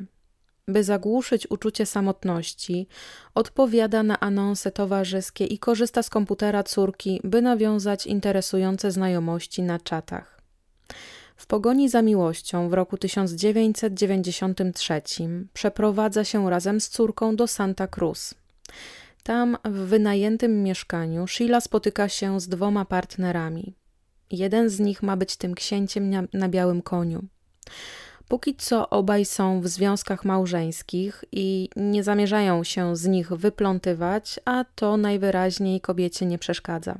Jednak po jakimś czasie okazuje się, że ani jeden, ani drugi mężczyzna nie rokuje, więc matka z córką znów się przeprowadzają i tym razem na swój cel wybierają Colorado. Nowy romans nie trwa długo i już w styczniu 1994 roku matka informuje córkę, że przeprowadzają się do Kansas City. To tutaj ma mieszkać jej książę z bajki, którego poznała prawdopodobnie przez anons matrymonialny w gazecie. Znajomość między Shilą i Johnem kwitnie dzięki czatom i rozmowom telefonicznym. Kobieta czuje się przy Robinsonie tak dobrze, że opowiada mu o swoim ciężkim, samotnym życiu. Słowa otuchy i wsparcia, które dostaje od Johna, sprawiają, że bardzo szybko zakochuje się w mężczyźnie, którego jeszcze nie widziała. Gdzieś między słowami książę na białym koniu wyciąga od Shili informacje o wysokości czeków, jakie dostaje z opieki społecznej, o danych osobowych najbliższej rodziny. To nie zapala jej w głowie czerwonej lampki, a wręcz oboje planują wspólną przyszłość. Żeby to mogło się wydarzyć, Sheila musi przeprowadzić się do miasta Kansas. Oprócz miłości, John obiecuje, że znajdzie jej dobrze płatną pracę i zaopiekuje się nią oraz jej córką. Przed wyjazdem Sheila opowiada swoim przyjaciołom, że poznała mężczyznę marzeń o imieniu John, który ma zabrać ją na rejs statkiem. Mężczyzna obiecywał jej, że nigdy nie będzie musiała pracować ani martwić się opieką nad Debbie. On zaopiekuje się nimi dwiema. Pieniądze nie są dla niego żadnym problemem. Jedna z przyjaciółek Shili dosyć sceptycznie podchodzi do informacji o jej wymarzonym mężczyźnie. Dla kobiety brzmi to zbyt dobrze, zbyt idealnie, by to było prawdą. Jednak Sheila nie chce słuchać o obiekcjach przyjaciółki. John przyjeżdża po obie, pakuje Sheilę i Debbie do swojego samochodu i odjeżdża w stronę miasta Kansas. Pomimo wyjazdu, czeki z opieki społecznej wystawiane na nazwisko pani Fate są nadal odbierane i realizowane. Odbiór następuje w placówce pocztowej w miasteczku Oulati. Brat Shili, zaniepokojony nagłym zniknięciem siostry, udaje się do opieki społecznej. Chce się dowiedzieć, gdzie wysyłane są czeki. Niestety pracownik nie może mu udzielić takiej informacji. Niebawem przyjaciele i rodzina otrzymują listy od Shili. Kobieta pisze w nich, że wszystko u niej i u Debbie w porządku, są szczęśliwe w nowym mieście, w nowym życiu, u boku mężczyzny jej marzeń. Jesienią 1994 roku John Robinson składa na ręce pracowników administracji opieki społecznej raport medyczny. Z owego raportu wynika, że Debbie jest całkowicie sparaliżowana, i będzie wymagać opieki do końca jej życia. Na protokole widnieje podpis doktora Williama Bonera, lekarza więziennego. W kwietniu 1997 roku John Robinson zakłada w Missouri nową firmę o nazwie Specialty Publications of America. Tym razem nie wynajmuje pomieszczenia biurowego, a przekształca małą sypialnię znajdującą się w mobilnym domku w swoje miejsce pracy. Oddaje się pracy przez bardzo długie godziny. Zasiada do komputerów rano i siedzi do późnej nocy. Powiedział mi, że pracuje przez internet. Zawsze siedział przy komputerze i twierdził, że prowadzi firmę i pisze gazetę na temat parków przyczep kempingowych. To są słowa ówczesnej sąsiadki Robinsonów. Lokalny wydawca gazety branżowej oskarża Johna o plagiat jego artykułów na temat mobilnych domów. Robinson sobie nic z tego nie robi. Zamiast tego aktywnie sprzedaje powierzchnie reklamowe w swojej gazecie. Nie jest i nie będzie lubiany w branży domów mobilnych. W jego artykułach właściciele domów otrzymywali sugestie sprzeczne ze wszystkimi standardami obowiązującymi. Ilekroć ktoś z branży kwestionował treści jego publikacji, stawał się złośliwy. Powoływał się zawsze na pierwszą poprawkę. W tym czasie zainteresowanie praktykami sadomaso jeszcze bardziej i jeszcze mocniej rośnie w Robinsonie. Wybiera gazetę Kansas Speech Weekly, żeby tam umieszczać swoje anonse. Tą drogą poznaje bizneswoman z Topiki w stanie Kansas. Chloe Elizabeth uważa to za dosyć osobliwe, że mężczyzna, który chce wziąć udział w spotkaniu BDSM, wysyła jej wycinki z gazet przedstawiające jego wystąpienie przed królową za czasów, kiedy był skautem. Wysyła jej broszurę o hydroponice, wysyła informacje o przyznanej mu nagrodzie Człowieka Roku i broszurę Uniwersytetu Kansas, w której widnieją zdjęcia dwójki jego dzieci. Czy mm, daje jakiś znak o swojej przeszłości kryminalnej? Oczywiście, że nie. Nie zająkuje się, nie wspomina ani słowem. 25 października 1995 roku między Robinsonem i Chloe Elizabeth doszło do sytuacji, którą teraz przedstawię słowami kobiety. Miałam czekać na niego przy drzwiach, ubrana w określony przez niego sposób. Oczy miałam mieć pomalowane na ciemno, a usta na czerwono. Miałam przed nim uklęknąć. Po przybyciu na miejsce, J.R. wyjął z kieszeni skórzaną obrożę nabijaną ćwiekami i założył mi ją na szyję. Potem przywiązał do obroży długą smycz. Po drinku i krótkiej pogawędce kazał mi zdjąć całe ubranie z wyjątkiem pończoch. Z kieszeni wyjął umowę dotyczącą posłuszeństwa. Z treści kontraktu wynikało, że zgadzam się na wykorzystanie mnie dla jego cielesnych potrzeb w sposób, w jaki będzie uważał za stosowne. Przeczytałam umowę i podpisałam ją. Zapytał, czy jestem pewna. Odpowiedziałam, że zdecydowanie tak. Chloe podsumuje to spotkanie jeszcze takimi słowami. To była pierwsza randka. To było sensacyjne. Miał zdolność dowodzenia, kontrolowania i zatrzymania kogoś tak silnego, agresywnego i porywczego jak ja. JR także jest zachwycony swoją nową uległą. Przed wyjściem oświadcza Chloe, że postąpiła bardzo nierozsądnie, pozwalając mu w kontrakcie na wszystko, ponieważ mógł odebrać jej życie. Jednak Kobieta nie była tak całkowicie w ciemię ubita i na czas spotkania w sąsiednim pokoju znajdował się jej przyjaciel, który miał wkroczyć do akcji, gdyby spotkanie poszło źle. Ów mężczyzna zanotował numer z tablicy rejestracyjnej samochodu, którym Robinson przyjechał. Relacja między Chloe i Johnem kwitnie.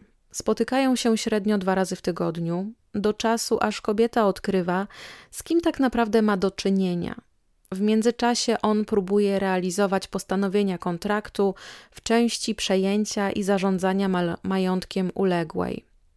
Wszak John ma przecież zamiłowanie do cudzych pieniędzy. Chloe odmawia. Wie już, że jej master jest bezrobotnym mężem menadżerki parku przyczep kempingowych. Kiedy J.R. domyśla się, że Chloe wie o nim zdecydowanie za dużo, mówi jej, że wyjeżdża do Australii w rzeczywistości nie wybiera się nigdzie. Kobieta dzwoni do miejsca pracy Robinsona, ktoś podnosi słuchawkę telefonu, ale się nie odzywa. Godzinę później wściekły mężczyzna dzwoni do niej i urządza karczemną awanturę. Według jego słów ona ma sobie wybić z głowy kontrolowanie go. Konsekwencje takiego zachowania mogą być dla niej bardzo nieprzyjemne. Chloe kończy związek w lutym 1996 roku. Do tego czasu zdążyła się już dowiedzieć, kim jest Robinson i podjęła decyzję, że nie chce mieć z nim więcej nic wspólnego. Inną kobietą w życiu Slave Mastera jest Lois Barlow. Te dane osobowe nie są prawdziwe i Lois, tak samo jak Chloe, podpisuje kontrakt niewolniczy. Ta para, John i Lois, spotykają się przez pięć lat. Przez ten czas Barlow wysyła mężczyźnie czeki i łącznie e, Robinson uzbierał z tych czeków kwotę 17 tysięcy dolarów. Natomiast Lois odmawia, kiedy on proponuje jej przeprowadzkę do Kansas i pracę dla niego w jego świetnie prosperującej firmie. Ostatecznie związek między tą dwójką kończy się, kiedy do akcji wkracza urząd skarbowy, Urzędnik e, nakazuje zapłacić Lois podatek od wypłaty pieniędzy z konta emerytalnego. Kobieta zatrudnia prawnika i próbuje odzyskać swoje pieniądze. Jeszcze z inną kobietą przez pół roku utrzymywał wirtualną znajomość o charakterze BDSM. Wysyłał jej mailowo listę praktyk, których ona miała przestrzegać, i było tam rozpisane, co dokładnie i kiedy ma robić.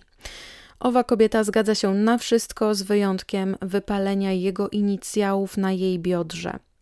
Oświadczyła, że oczywiście może to zrobić, ale tylko wtedy, kiedy oni się oboje spotkają na żywo. Na szczęście dla niej do tego spotkania nigdy nie dochodzi. W roku 1996 John i Nancy przeprowadzają się na osiedle Santa Barbara Estates. Tutaj pani Robinson dostaje przydział z pracy. Para mieszka niedaleko Oulati. W nowym miejscu zamieszkania będą słynąć ze spektakularnych dekoracji na święta Bożego Narodzenia oraz pomnika świętego Franciszka z Asyżu, który ustawili na posesji. W tym czasie Robinson przestaje korzystać z gazet, żeby tu umieszczać swoje anonse. Przerzuca się już całkowicie na korzystanie z internetu i jako slave master przegląda fora poświęcone tematyce BDSM. W roku 1997 poznaje młodą studentkę Izabelę Lewicką. Kobieta przyszła na świat w Polsce i razem z młodszą siostrą oraz rodzicami Andrzejem i Danutą w roku 1993 przeprowadziła się do West Lafayette w stanie Indiana. Rodzina bardzo szybko przystosowuje się do amerykańskiego stylu życia. Andrzej i Danuta, jako pracownicy naukowi, znajdują pracę w swoich dziedzinach. Iza nie mówi po angielsku, ale nadrabia braki przy pomocy nowej sąsiadki. Jako uczennica liceum uwielbia garncarstwo, fotografię, malarstwo. Uczęszcza na dodatkowe kursy. Dziewczyna jest utalentowana artystycznie i chce zostać projektantką mody. Jest miła, otwarta, przyjazna, udziela się w samozwańczej grupie intelektualistów, w której młodzi rozprawiają o polityce i sztuce. Jest nieco nieśmiała, ale odbiorcy jej sztuki twierdzą, że jej dzieła wypływają prosto z jej duszy. Jej twórczość jest uważana za inspirującą, i tutaj dodam, że Iza maluje. Ostatecznie na dalsze kształcenie Izabela wybiera Uniwersytet Purdue w stanie Indiana. Tutaj studiuje według jednych źródeł sztuki piękne, według innych malarstwo. Zaskakuje wszystkich bez wyjątku, kiedy wiosną 1997 roku oświadcza, że przeprowadza się do Kansas. To Izabela miała zaproponować Robinsonowi przeprowadzkę, czym go prawdopodobnie po raz pierwszy zawstydziła. Informacja ta wyjdzie później z trzeciej ręki, i tą trzecią ręką e, będzie jedna z korespondencyjnych uległych, której Robinson się zwierzył. E, Robinson ma być generalnie tym faktem zaskoczony, tym, że Iza chce do niego przyjechać i miał jeszcze nie proponować dziewiętnastolatce przyjazdu do Kansas. Inicjatywa rzekomo wyszła od niej. Na pierwszym spotkaniu miał jej kazać wracać do domu, jednak ostatecznie rzekomo łzy młodej kobiety mają zmiękczyć jego serce i Robinson podejmuje inną decyzję. Iza mówi rodzicom, że wyjeżdża do Kansas, ponieważ został jej zaproponowany staż. Taka decyzja bardzo niepokoi Andrzeja i Danutę, zwłaszcza, że Iza nie mówi o żadnych szczegółach. Zostawia tylko nowy adres Metcalf Avenue w Overland Park. W czerwcu 1997 roku Iza opuszcza Purdue i wyjeżdża do miasta Kansas. Pracuje dla Johna jako graficzka, zajmuje się reklamami magazynów poświęconych mobilnym domom. Początkowo wysyła rodzicom listy ze swoich podróży, podróżuje do Europy, podróżuje po Kalifornii, natomiast y, prowadzi życie, o jakim nie chciałaby, żeby wiedzieli jej rodzice. Jest pod opieką JR, który wynajmuje i opłaca jej mieszkanie w południowej części miasta Kansas. Są ze sobą w związku ustalonym na podstawie umowy o posłuszeństwo. On jest osobą dominującą w tej relacji. W zamian za jej uległość, JR utrzymuje i płaci wszystkie jej rachunki. poza spotkaniami z Robinsonem, Iza czyta powieści o wampirach, które kupuje w księgarni w Overland Park. Zmienia swój wygląd i kruczoczarne włosy farbuje na brązowo-rudy. Jako Izabela Lewicka Robinson zapisuje się do Johnson County Community College. Robinson czasami przedstawia ją jako swoją adoptowaną córkę, innym razem jako siostrzenicę, jako graficzkę zatrudnioną w jego firmie, jako córkę wspólnika. W zależności od okoliczności, w zależności od tego, kto słucha, y, jest dla niego kimś innym. Na początku roku 1999 Slave Master ponownie jest aktywny w sieci. Każdego dnia spędza długie godziny w internecie, poszukując na czatach i na forach tematycznych uległych kobiet, które będą chciały służyć swojemu masterowi bez słowa sprzeciwu. We wrześniu tego samego roku Robinson kupuje działkę w miasteczku Lasygne na południe od Oulati. Stawia tam przyczepę mieszkalną i szopę. Na terenie posesji znajduje się staw. Sąsiedzi nie widują zbyt często nowego mieszkańca okolicy, głównie dlatego, ponieważ Robinson od samego początku dosyć żwawo zabiera się za zagradzanie swojej posiadłości od ciekawskich oczu. Przez kilka miesięcy rodzice Izabeli otrzymują listy podpisane przez ich córkę. Młoda kobieta opisuje podróże po świecie, jednak te listy nagle przestają docierać do Indiany. Córka nie odpisuje także na listy wysyłane przez Andrzeja i Danutę. Któregoś dnia państwo lewiccy decydują się pojechać do Overland Park. Na miejscu dokonują odkrycia, na jakie nie byli przygotowani. Adres, na który wysyłali swoje listy, nie jest przypisany do żadnego budynku mieszkalnego, a do skrzynki pocztowej. Pomimo braku kontaktu z córką, rodzice nie decydują się zgłosić jej zaginięcia na policję i wracają do Indiany.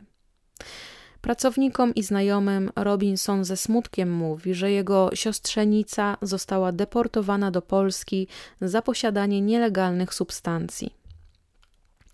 W rok 2000 Robinson wchodzi z rękami pełnymi roboty. Jego wiadomości do coraz to nowych uległych zaczynają tracić właściwości indywidualne, a przybierać bardziej formę kopiuj wklej. Ostatecznie w tym czasie wyłaniają się trzy mocne internetowe znajomości. Pierwszą z nich jest pani psycholog z Dallas w Teksasie. Drugą znajomością jest pani bizneswoman ze środkowego zachodu oraz trzecia znajomość to pielęgniarka z Detroit, Suzette Marie Trauten. Ta 27-latka wychowała się w Monroe w stanie Michigan i była najmłodszym z pięciorga dzieci swoich rodziców. Kiedy miała lat 11, jej rodzice się rozwiedli, co bardzo mocno przeżyła. Jako małoletnia była wykorzystywana przez osobę dorosłą. Nigdy nie wskazała, kim była ta osoba. Utrzymywała się sama, odkąd tylko mogła pracować, łapiąc się każdej pracy dorywczej. Za pierwsze zarobione pieniądze kupiła komputer. Jako młoda dorosła była w związku z miejscowym chłopakiem, jednak kiedy relacja się zakończyła, popadła w głęboki smutek. Jako dziewiętnastolatka znalazła pracę w domu opieki nad osobami starszymi i nieuleczalnie chorymi. Jej szefowa widzi, z jakim oddaniem Suzette pracuje z najcięższymi przypadkami i dlatego, że radzi sobie z nimi świetnie, to właśnie tymi najbardziej potrzebującymi ludźmi będzie się zajmowała. Widząc w tym swoje powołanie, Suzette znalazła drugą pracę i wieczorowo ukończyła szkołę, dzięki której została pielęgniarką. W tym czasie trafia na fora i grupy tematyczne poświęcone dominacji i uległości i całkowicie tam przepada. Spotyka się z czteroma dominującymi mężczyznami jednocześnie.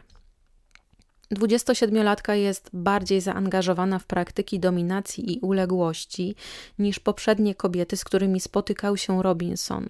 Robinsonowi bardzo się Suzette podoba i musi się bardzo mocno nagimnastykować, żeby wymyślić atrakcyjną ofertę pracy, aby zachęcić 27-latkę do przylotu do Kansas na rozmowę kwalifikacyjną. Płaci za jej lot. Suzette przybywa do Kansas, a na lotnisku czeka na nią limuzyna. Praca ma polegać na byciu towarzyszką i pielęgniarką dla bardzo bogatego, starszego i schorowanego ojca Johna Robinsona. Mężczyzna dużo podróżuje i potrzebuje stałej opieki. Ojciec Johna większość podróży odbywał jachtem. Do jej obowiązków należeć będzie pływanie z Robinsonem seniorem pomiędzy Kalifornią a Hawajami. Pensja, jaką kobieta będzie otrzymywać, opiewać będzie na kwotę około 60 tysięcy dolarów. Oprócz tego dostanie mieszkanie i samochód. John przeprowadza rozmowę kwalifikacyjną rzekomo w imieniu swojego ojca i daje do zrozumienia pielęgniarce, że wypadła świetnie i ma tę pracę zapewnioną. Pielęgniarka rozmawia też z innymi młodymi kobietami, które potwierdzają, że pracowały wcześniej jako opiekunki dla Robinsona i że ta praca jest w stu procentach legitna. Suzette wraca do Michigan i zabiera się za porządkowanie swoich spraw, zanim przeniesie się do Kansas. Rozmawia z matką Carolyn i opowiada jej wszystko o nowej pracy. Kolejna osoba, z którą dzieli się informacjami o nowym życiu w Kansas, to jest Lori Remington i Lori jest przyjaciółką z Kanady. Kobiety poznały się na czacie dla osób interesujących się tematyką dominacji i uległości. Suzette przedstawi Lori nowemu pracodawcy i to zapoznanie zrobi przez internet. Potem e, John i Lori będą w relacji BDSM, która będzie się toczyła w cyberprzestrzeni. Zarówno najbliżsi przyjaciele Suzette, jak i matka mówią, że ta oferta pracy to wszystko to jest zbyt piękne, żeby było prawdziwe, ale Suzette jest pewna, że John jej nie oszuka. Rozmawiała przecież z tyloma osobami podczas jej pobytu w Kansas, dlaczego miałaby mieć wątpliwości. Dodatkowo Robinson był dla niej zawsze bardzo miły, troskliwy, współczujący, pomocny. Kiedy Suzette przygotowuje się do zmiany miejsca zamieszkania, Robinson poznaje przez internet panią psycholog z Teksasu. Kobieta umieściła swój anons na jednej ze stron poświęconej tematyce BDSM. Jeszcze niedawno straciła pracę. Całkiem niedawno straciła pracę i kiedy JR się o tym dowiaduje, obiecuje, że pomoże jej znaleźć pracę w rejonie Kansas City. 6 kwietnia kobieta przyjedzie do Lenexy, a on zamelduje ją w motelu Guest House Suites. Tymczasem 14 lutego 2000 roku Robinson zabiera Suzette do tego samego motelu w miasteczku Lenexa. To miasteczko znajduje się w odległości około 25 km od miasta Kansas. Spędzają tutaj dwa tygodnie, podczas których przekuwają w czyny realne swoje fantazje. Robinson robi masę zdjęć Suzette. 27-latka codziennie wysyła maile do siostry, do przyjaciół. Codziennie telefonicznie rozmawia z matką. Opowiada o swoim nowym pracodawcy, o tym, jak bardzo jest zadowolona, że może pracować dla Johna i że on też z niej jest bardzo zadowolony. Dni mijają bardzo powoli. Po świetnej pracy póki co nie ma śladu. Robinson na pytanie kobiety odpowiada dosyć wymijająco, mówi, że ma dużo pracy, ale ogólnie to już niedługo ona pojedzie z jego ojcem do Australii. Słysząc takie wymówki, Suzette zalewana jest mieszanką różnych emocji. Z jednej strony bardzo cieszy się, że wreszcie jej praca będzie łatwiejsza niż dotychczas. Lubiła swoją dotychczasową pracę, ale jak wspominała, Praca z osobami wymagającymi poświęcenia im więcej czasu postarzała ją co najmniej o 10 lat. Wizja opieki nad jednym starszym panem i pływanie jachtem to jest ta praca, o jakiej marzyła. Jednocześnie czuła się dosyć mocno zdezorientowana i zagubiona, ponieważ wymarzona praca jeszcze się nie rozpoczęła. Tymczasem w związku z wyprawą mężczyzna nakazuje 27-latce wyrobienie paszportu. Nakazuje też, by podpisała umowę dotyczącą jej uległości oraz by podpisała 30 czystych kartek i zaadresowała podobną ilość kopert do rodziny i do przyjaciół. Tak jak w poprzednich przypadkach, obiecuje pielęgniarce, że zajmie się jej korespondencją, kiedy ona będzie poza lądem. Jest dzień 1 marca 2000 roku. Suzette rozmawia ze swoją matką przez telefon i jest bardzo podekscytowana. To właśnie dzisiaj ma wypłynąć jachtem ze swoim nowym szefem i jego ojcem. Obiecuje, że kiedy tylko będzie mogła, to skontaktuje się z Caroline. Robinson odjeżdża z gotową do pracy kobietą w stronę sobie znaną. Mówi jej jeszcze, że zanim pojadą do ojca Johna, on chciałby jej pokazać swoje rancho w La Sygne. Następnego dnia jedna z przyjaciółek Suzette otrzymuje maila o następującej treści. Zanim odczytasz tego maila, będę już w pracy. Mój komputer wczoraj się zawiesił i zajęło kilka godzin, zanim zaczął działać. Uśmiałabyś się. Kombi było wypełnione rzeczami, psy były z tyłu. Wyruszyliśmy w przygodę życia. Do zobaczenia, Sus. Suzette i Crystal, bo to do niej wysłała swojego maila, znały się z for w klimacie dominacji i uległości. E, tak więc Crystal odpisała w mailu o swoich perturbacjach z mężczyzną, o którym myślała, że zostanie jej masterem. W odpowiedzi godzinę później otrzymuje kolejną wiadomość od Suzette. Dostałam Twoją wiadomość, zanim wyłączyłam komputer. Jeśli interesuje Cię mistrz, który jest naprawdę wspaniały, napisz do niego. On jest wspaniałym mistrzem. No i tutaj był podany y, mail tego wspaniałego mistrza. Następnego ranka Crystal wysyła maila podany przez przyjaciółkę adres. Odpisuje jej ktoś, kto używa inicjałów JT. JT odpowiadają e, danym osobowym Jamesa Turnera i jak już wiemy, to jest alias używany przez Robinsona. Po wymianie kilku wiadomości, JT sugeruje, że mogą się spotkać i jeśli wszystko będzie się między nimi dobrze układać, to ta znajomość będzie się ciągnęła i ciągnęła. Master życzy sobie, żeby kobieta codziennie przed godziną dziewiątą rano wysyłała mu wiadomość mailową, w której będzie opisywać swoje doświadczenia, w której e, będzie wysyłać mu nagie fotki i wreszcie w której poda mu swój numer telefonu. W międzyczasie, czy też równolegle, kobieta wymienia wiadomości z Suzette, która poleca jej bardzo gorąco znajomość z JT i przedstawia kulisy spotkania z dominującym mężczyzną. Suzette miała znać JT osobiście. Mistrz, do którego piszesz, jest tym, który naucza, pomaga innym masterom i odpowiednio szkoli swoich niewolników. Jesteśmy teraz w Arizonie i udajemy się w stronę Kalifornii. Jestem w kawiarni. Piszę z pożyczonego komputera. Nie schrzań tego. I tutaj następuje szeroki opis o tym, jaki to JT jest wspaniały i, jakie to emocje wywołuje w swoich uległych, i jak wielkim szczęściem jest to, że Crystal będzie mogła z nim obcować. Przyjaciółka powinna być e, zaszczycona tym faktem, że JT w ogóle rozważa zostanie jej mistrzem, e, ponieważ on cieszy się ogromnym zainteresowaniem uległych. Tydzień po wyjechaniu Suzette z Robinsonem, Crystal zauważa, że JT odpowiada jej w wiadomościach mailowych na pytania, które ona jemu nie zadała, a które zadała Suzette. Innym razem zauważyła, że napisała e, do Suzette taką informację, że rozważa bycie uległą dla innego mastera i jeszcze tego samego dnia otrzymała od JT maila pełnego gniewu, który nawiązywał do rozmowy Crystal z Suzette.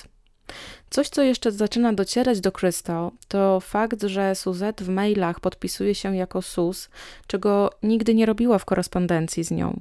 Obie kobiety używały swoich pseudonimów sfor tematycznych. To, czego Suzette nigdy nie robiła, to też pisanie słowa master używając wyłącznie dużych liter. Nieco podejrzliwa już kobieta wymienia nadal wiadomości zarówno z JT, jak i z przyjaciółką. Crystal była też jedną z osób, która była przeciwna pracy Suzette dla Robinsona i próbowała za wszelką cenę odwieść przyjaciółkę od wyprawy, no jednak jej się to nie udało. Teraz jej pierwszą myślą jest to, że Robinson sprzedał Suzette albo zarabia na niej i wystawia ją jako kobietę za pieniądze. Postanawia przez kilka kolejnych dni wyciągnąć jak najwięcej informacji od swojego rozmówcy.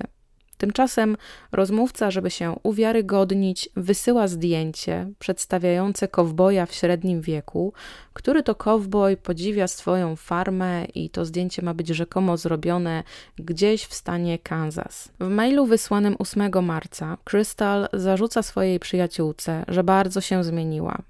Kilka godzin później JT w mailu zapewnia, że u Suzette wszystko w porządku, a wie to, ponieważ miał wymienić kilka wiadomości z samym Robinsonem. Nie denerwuj się.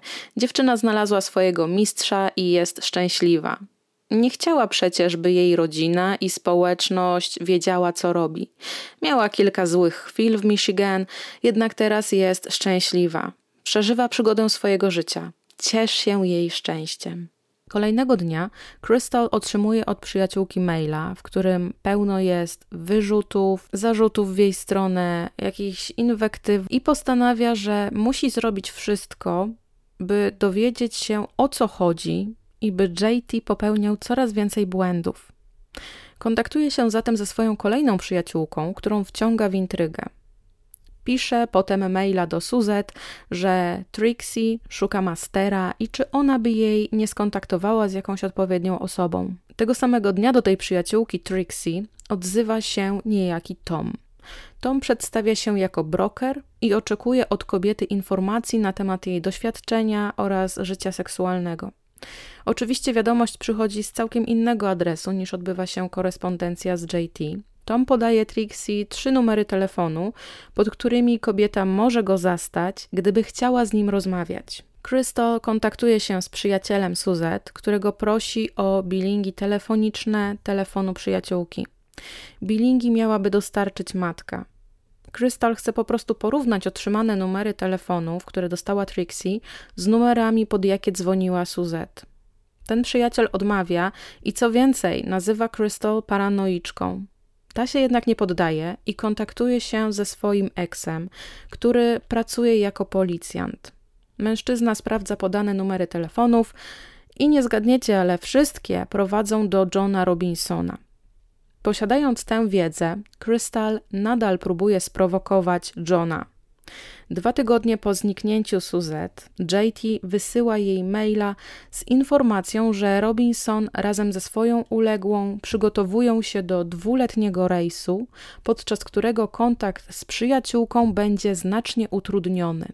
Nawet jeśli zejdą na ląd, to nie każda kawiarnia ma stanowisko komputerowe, z którego można wysłać maila. Kilka dni później do wszystkich adresów mail z książki adresowej Suzette zostaje wysłana wiadomość, w której odbiorcy czytają, że autorka wreszcie wypływa na pełne morze razem ze swoim pracodawcą.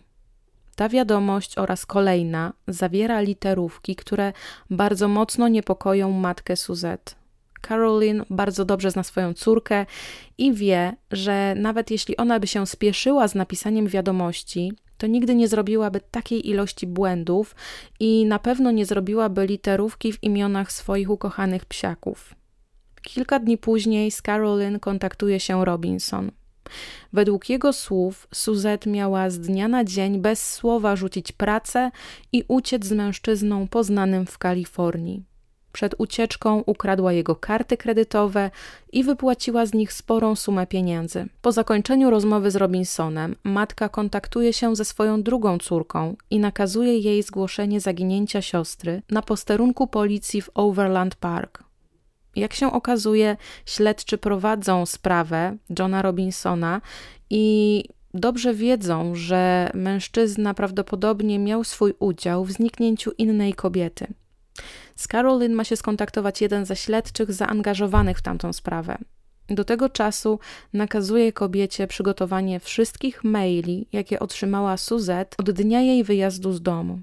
Przydzielony do sprawy detektyw David Brown nakazuje rodzinie zaginionej Suzette, żeby nagrywali wszystkie rozmowy telefoniczne, jakie prowadzą z Robinsonem. Tymczasem jeszcze w marcu, pomimo że Robinson ma dosłownie ręce pełne roboty, to spotyka się z kolejnymi kobietami. Spotyka się ciągle w tym samym motelu, więc menadżer i pracownicy już go bardzo dobrze kojarzą. Zresztą Robinson ma swoją rutynę meldowania się w hotelu.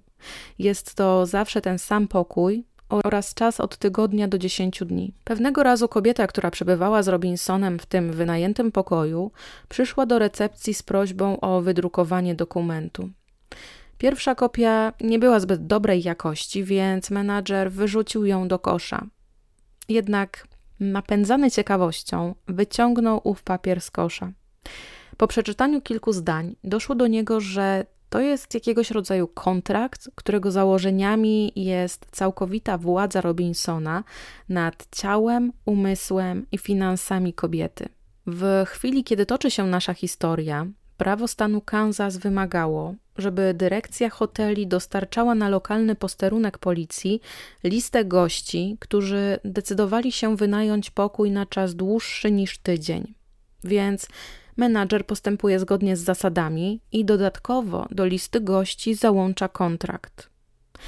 Śledczy, do którego trafia owa lista, wydaje się dosyć mocno zainteresowany klientem. Prosi, żeby menadżer skontaktował się z nim, jeśli klient ponownie dokona rezerwacji.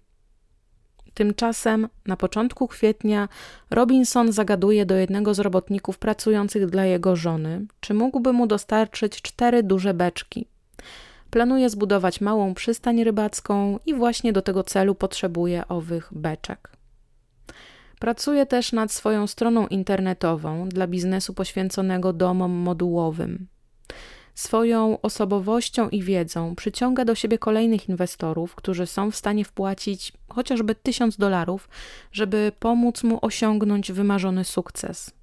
Zatrudnia pracownika, który ślęczy nad stroną internetową według zaleceń Robinsona. Kiedy owa strona będzie gotowa, John nie zapłaci ani grosza swojemu pracownikowi. I w źródłach znajdziecie odnośnik do Wayback Machine, gdybyście chcieli zerknąć na właśnie ową stronę internetową należącą do Robinsona. Tymczasem z Crystal kontaktuje się kolejny śledczy. Jest to śledczy Jack Boyer. Prosi ją, żeby nadal zabawiała Robinsona i cały czas grała na zwłokę. Mężczyzna ma się nie domyślić, że wnyki zaciskają mu się coraz mocniej. John planuje spotkanie z Crystal w Kansas albo ostatecznie w połowie drogi w Chicago. Kompletnie nie ma pojęcia, że jest pod obserwacją i tak ma pozostać. Miesza się coraz bardziej w odpisywaniu kobiecie oraz jeszcze innym, które planuje do siebie ściągnąć. Swoją niezdarność w wymienianiu informacji tłumaczy zawieszaniem się komputera, awariami, usterkami poczty mailowej. 13 kwietnia śledczy Boyer przekazuje Crystal informację, że ma przekonanie graniczące ze stuprocentową pewnością, że Robinson jest zamieszany w zniknięcie Suzette i tak samo bardzo prawdopodobnym jest, że jej przyjaciółka nie żyje. W międzyczasie prokurator okręgowy hrabstwa Johnson, Paul Morrison, zbiera dowody przeciwko Robinsonowi, na których ma zamiar oprzeć solidne oskarżenie.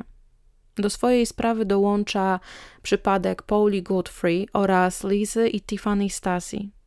Jednym z zebranych dowodów są ślady brunatno-czerwonej substancji znalezionej w motelu, w pokoju, w którym w lutym przebywała Suzette z Robinsonem. Śledczy trafili na te ślady, ponieważ pokojówki sprzątające pokój kilkukrotnie zgłaszały przełożonym swoje znalezisko. Menadżer motelu niezwłocznie przekazuje śledczym informację, że Robinson opłacił pobyt w swoim ulubionym pokoju numer 120. Pracownicy motelowi nie zostają poinformowani o tym, że w pokojach sąsiadujących z wynajętym przez Robinsona zasadza się grupa policjantów ze sprzętem monitorującym swojego podejrzanego. Kobieta, która tym razem melduje się w pokoju, to w zależności od źródeł Janet albo Melissa, pani psycholog z Teksasu. Ani jedno, ani drugie imię nie jest prawdziwe. 23 kwietnia podpisuje kontrakt z Robinsonem. Zgadza się z każdym jego zapisem i chętnie odda mu swoje ciało w sposób, jaki uzna za stosowny. Jednego wieczora odczuwa na własnej skórze, że mężczyzna każe ją w sposób nazbyt surowy i nazbyt brutalny. Jednak wizja obiecanej pracy sprawia, że Janet przesuwa swoje granice dalej niż by chciała. Przed wyjazdem z Dallas, jak wspomniałam wcześniej, kobieta straciła pracę, ale John obiecał jej, że po przeprowadzce do Kansas będzie pracować w jego firmie Hydrogro. Póki co ma wrócić do miejsca zamieszkania, zamknąć swoje sprawy, spakować się i wrócić do niego. Wykorzystując uległość kobiety wbrew jej woli, robi jej zdjęcia, kiedy ta nie może nic zrobić, ponieważ jest naga i związana. Może jedynie zaprotestować, ale Robinson nie przejmuje się tym zbytnio. Po niezbyt udanym spotkaniu, Janet wraca do Dallas i żąda od mężczyzny zwrotu jej zabawek dla dorosłych, których wartość szacuje na około 500-700 dolarów, a które zostawiła w Kansas.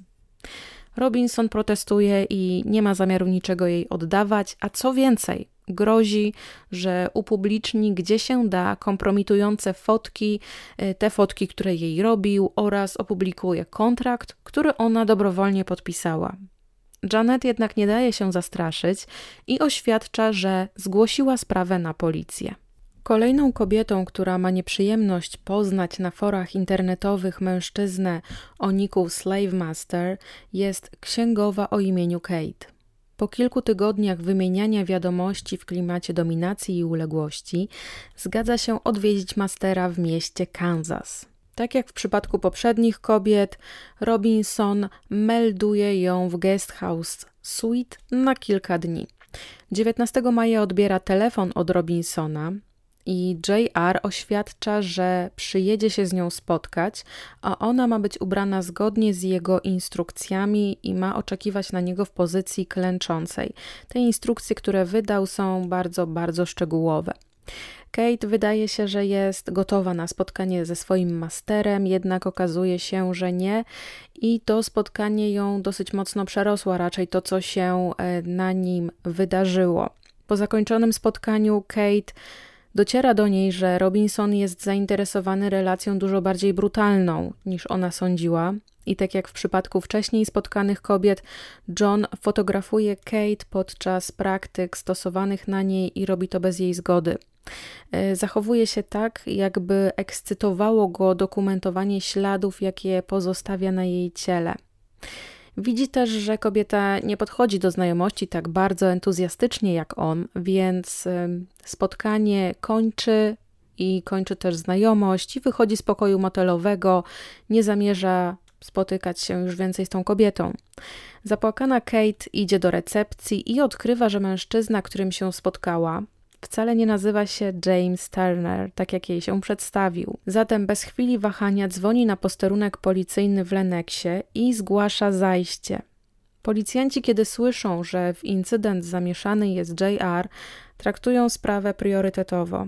Natychmiast do motelu zostaje wysłany śledczy David Brown, który od czasu zniknięcia Suzette bacznie przyglądał się Robinsonowi.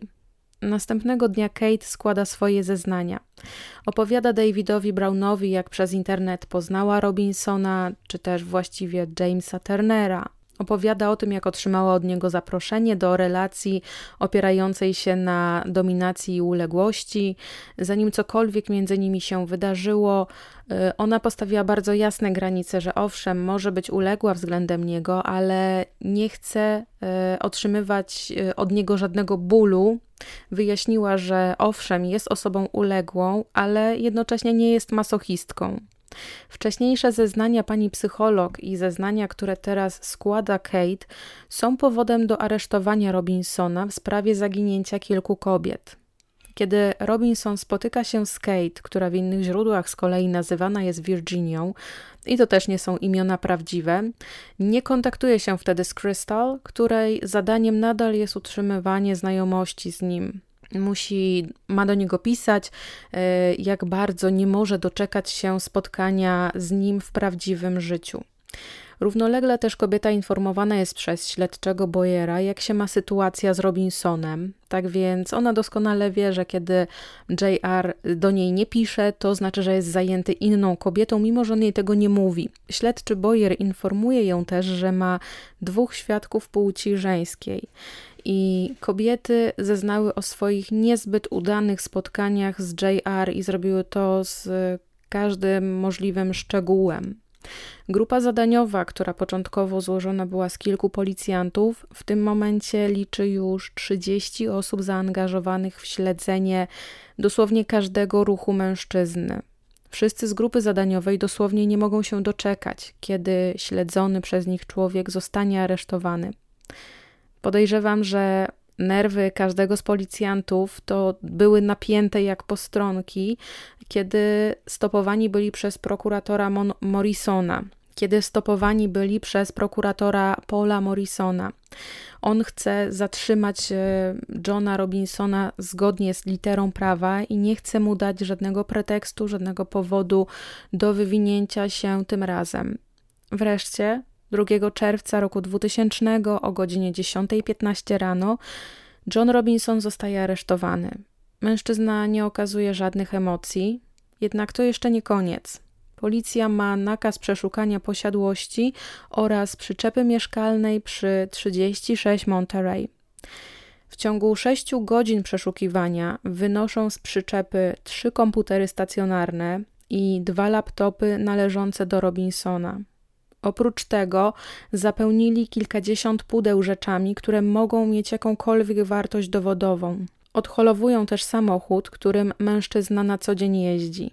Przegląd zebranych dokumentów ujawnia, że Robinson dwa lata wcześniej wynajął szafkę do przechowywania od firmy Needmore Storage. Zatem udają się pod wskazany adres i tam z szafki o numerze B12 wyciągają brązową skórzaną teczkę, a teczka ta zawiera ubezpieczenie społeczne, akt urodzenia oraz wniosek o paszport oraz podpisany dwustronicowy kontrakt między uległą a masterem. Te wszystkie dokumenty noszą na sobie dane osobowe Suzette Trauten. W teczce także znajduje się paralizator. Dodatkowo w szafce znajduje się też plastikowe pudełko, którego zawartość stanowi legitymacja studencka, prawo jazdy wydane przez stan Kansas oraz niepodpisana sześciostronicowa lista podstawowych zasad niewolnictwa. Na zdjęciu uwieczniona nago została Izabela Lewicka. W szafce znajduje się też kilka czystych kartek z podpisami obu kobiet oraz koperty adresowane do członków ich rodzin. Tego samego dnia Robinson słyszy zarzuty o napaść na tle seksualnym na dwie kobiety oraz kradzież zabawek erotycznych na kwotę około 500-700 dolarów. Kaucja, jaka zostaje ustalona, to 250 tysięcy. Nancy także została zabrana na posterunek policji i była przesłuchiwana. Jest mocno zszokowana tym, że jej mąż został aresztowany i jedyne o co go podejrzewała to to, że on miał romans. Jeszcze tego samego dnia, po rozmowie ze śledczymi, kobieta zostaje wypuszczona do domu. Dzień później planowane jest przeszukanie posiadłości Robinsonów. Psy bardzo szybko podejmują trop i prowadzą śledczych do starej przyczepy umiejscowionej na terenie posesji oraz kilku stojących tam beczek. Psy szkolone były do szukania zwłok i przy dwóch beczkach wykazują oznaki, jakby w środku znajdowały się ciała. Przy zachowaniu szczególnej ostrożności pierwsza z beczek zostaje otwarta. W jednej z nich znajduje się ciało kobiety. Ciało ułożone jest głową w dół, zanurzone w płynach, które pojawiły się w wyniku procesu rozkładu. Kobieta ma zawiązane oczy. W drugiej beczce po otwarciu śledczy widzą poduszkę i poszewkę na poduszkę. Pod tymi rzeczami znajduje się ciało drugiej kobiety. Kobieta jest także naga. Na oczy ma założoną opaskę z materiału, na którym widnieją rąby. Prześcieradło w taki sam wzór widnieje na zdjęciu, na którym została uwieczniona Izabela Lewicka. Specjalista pobiera odbitki palców z beczek i oddaje do analizy. Oba ciała przewieziono do biura lekarza sądowego hrabstwa Lin w Topice. Tego samego dnia o makabrycznym odkryciu dowiaduje się kurator Robinsona. Steven Himes przez lata podejrzewał, że z jego podopiecznym jest coś bardzo nie tak i wreszcie ma swoje potwierdzenie. Lata wcześniej w notatce do swojego kolegi wyraził taką oto opinię o Robinsonie. Uważam go za oszusta. Oszusta, który wymknął się spod kontroli. Ciągnie się za nim ślad wielu zaginionych osób i pytań, na jakie nie ma odpowiedzi. Zaobserwowałem u Robinsona tendencje socjopatyczne, nawykowe zachowania przestępcze, nieumiejętność mówienia prawdy i intrygi mające na celu ukrycie własnych działań. Nie byłem zaskoczony, widząc, że dobrze zadomowił się w Kansas. Biorąc pod uwagę, że jest dość bystry i jest oszustem w białych rękawiczkach. Jest całkiem przystojny i przyjacielski wobec ludzi dookoła niego. Prokurator Morrison kontaktuje się z prokuratorem okręgowym hrabstwa Cass w stanie Missouri. Prosi o przygotowanie nakazu przeszukania dwóch schowków Robinsona, które znajdują się w Raymore. Żeby uzyskać nakaz, prokurator Morrison musi pod przysięgą stwierdzić, że uważa, że Robinson pozbawił życia kilka kobiet i że dowody związane ze zbrodniami zostały ukryte w pomieszczeniu w Raymore. Nakaz zostaje wydany i podpisany przez sędziego. Po otwarciu kolejnego miejsca wykupionego przez Robinsona, oczom wszystkich zebranych ukazują się trzy metalowe beczki. Z beczek unosi się charakterystyczny zapach, świadczący o mięsie rozkładającym się wewnątrz. Beczki stoją na stertach kociego żwirku, który w teorii miał wchłonąć ewentualny wyciek i zapach dobywający się z wnętrza. Dodatkowo każda z beczek jest owinięta podwójnie wytrzymałą folią z tworzywa sztucznego. Beczki przewieziono do biura lekarza sądowego stanu Missouri. W obliczu takiego znaleziska jeszcze tego samego dnia kaucja za wyjście na wolność Johna Robinsona zostaje podniesiona do kwoty 5 milionów dolarów i jest to najwyższa kwota w historii hrabstwa Johnson. Tego samego dnia wiadomość o władcy niewolników i jego ofiarach dostaje się do wszelkich mediów. Mieszkańcy miasta Kansas mogą o tym poczytać w gazetach, zobaczyć w lokalnych stacjach telewizyjnych. Mieszkańcy mogą nie tylko dowiedzieć się o aktualnych wyczynach Robinsona, ale też o tym, że 15 lat wcześniej był podejrzanym w sprawie zaginięcia kilku kobiet i córeczki jednej z nich. Na zwołanej konferencji prasowej prokurator ujawnia, że ofiar może być dziewięć albo jeszcze więcej. Policjanci przeszukują przyczepę i posiadłość aktualnie zamieszkałą przez aresztowanego oraz dom przy Big Pine Key, w którym cała rodzina mieszkała wcześniej. Sprawa Johna Robinsona przebija się do mediów krajowych, a nawet zahacza o międzynarodowe. O pierwszym seryjnym sprawcy z cyberprzestrzeni rozpisują się gazety takie jak Washington Post i The New York Times. W konferencji prasowej zwołanej na początku czerwca 2000 roku prokurator oświadcza, że pierwszą oficjalnie zidentyfikowaną ofiarą Robinsona jest Suzette Troughton.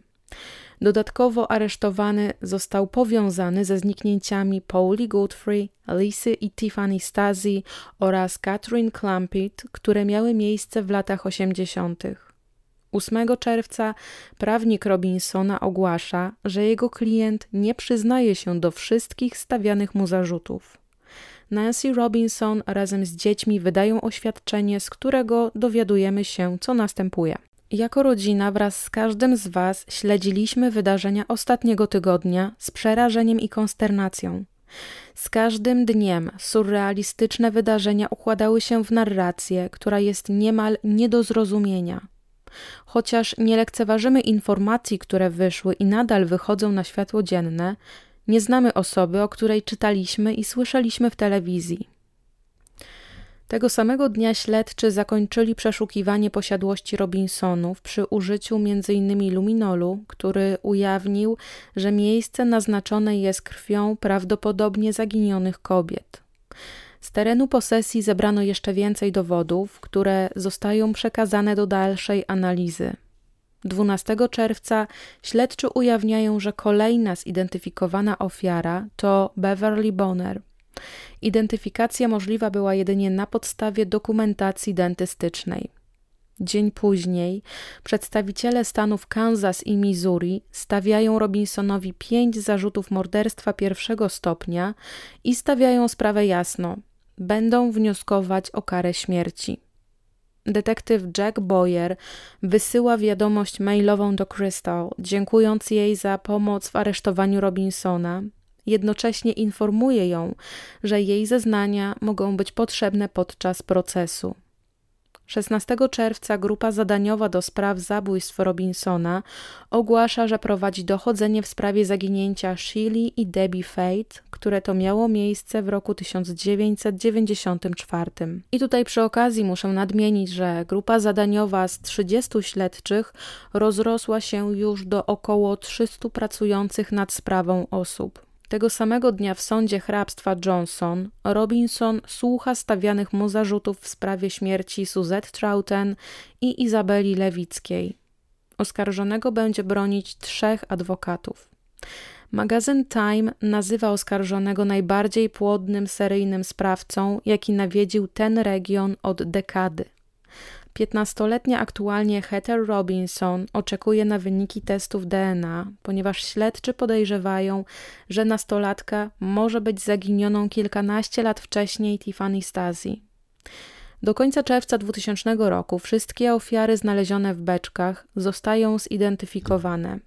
Dwiema ostatnimi kobietami okazują się być Sheila Fate oraz jej córka Debbie.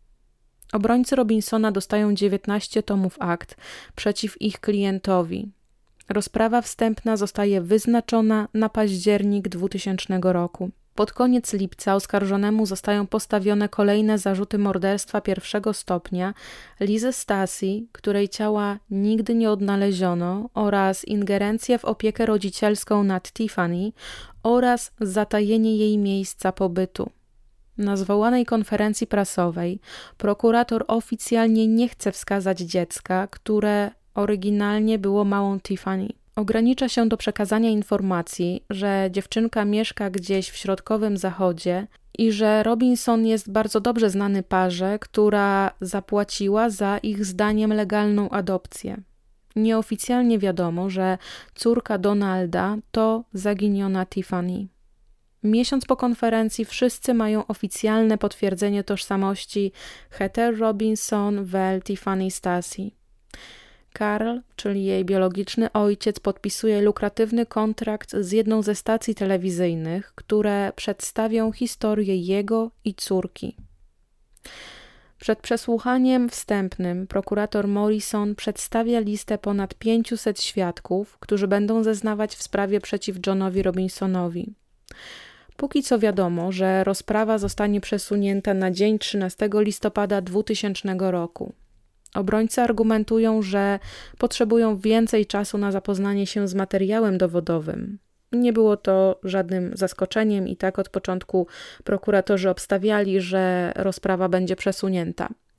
W listopadzie przesłuchanie wstępne zostaje przesunięte jeszcze raz na 5 lutego 2001 roku. I wreszcie nadchodzi ten dzień, kiedy Robinson, ubrany w elegancki garnitur, staje przed sędzią Sądu Okręgowego Hrabstwa Johnson.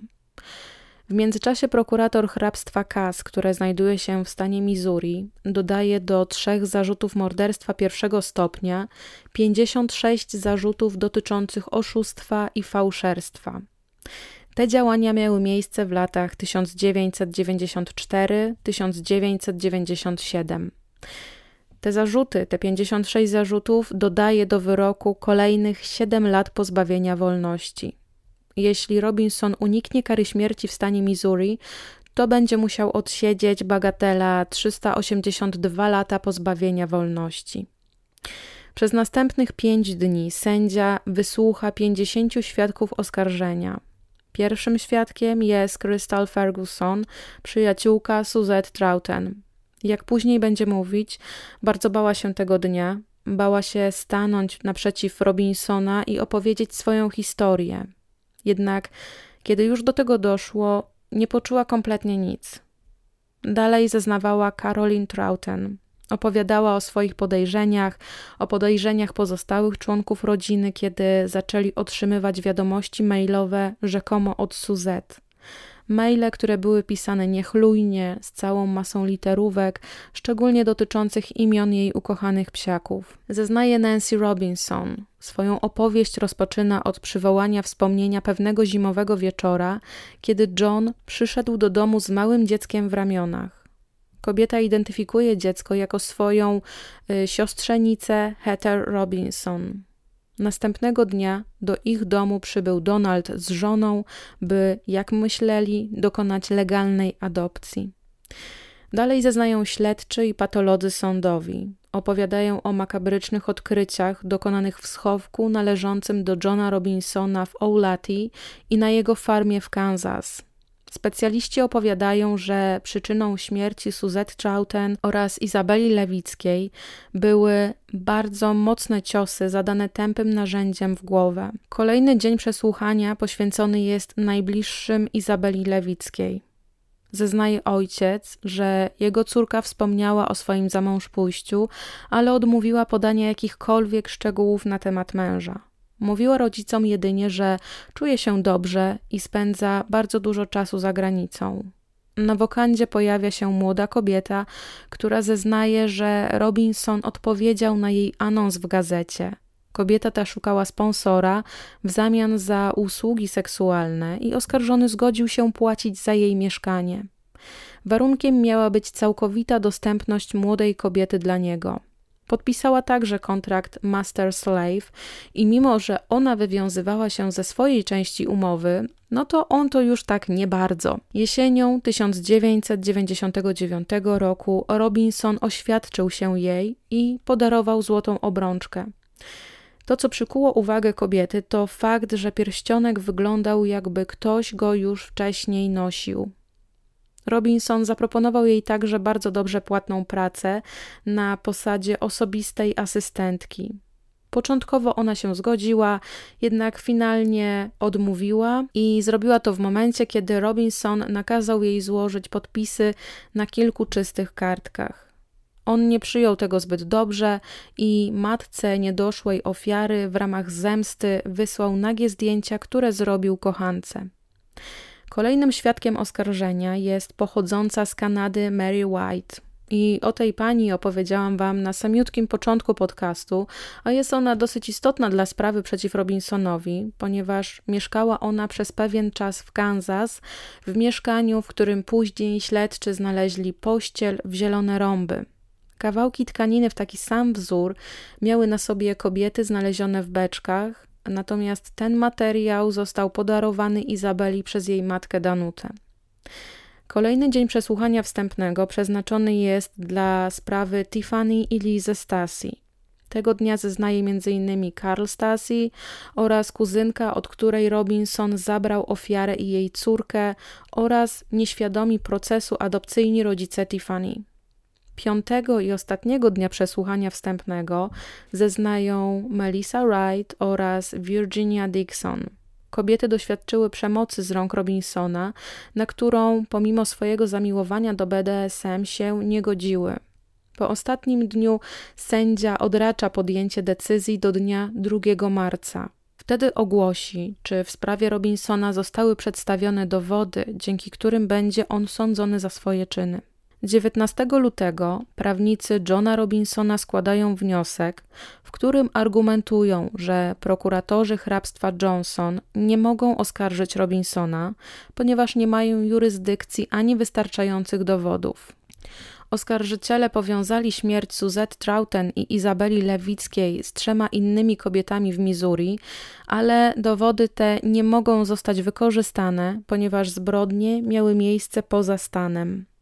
Liza Stasi została rzekomo pozbawiona życia 9 lat przed uchwaleniem ustawy o karze śmierci w stanie Kansas, dlatego w tym przypadku dla Robinsona nie można żądać kary śmierci.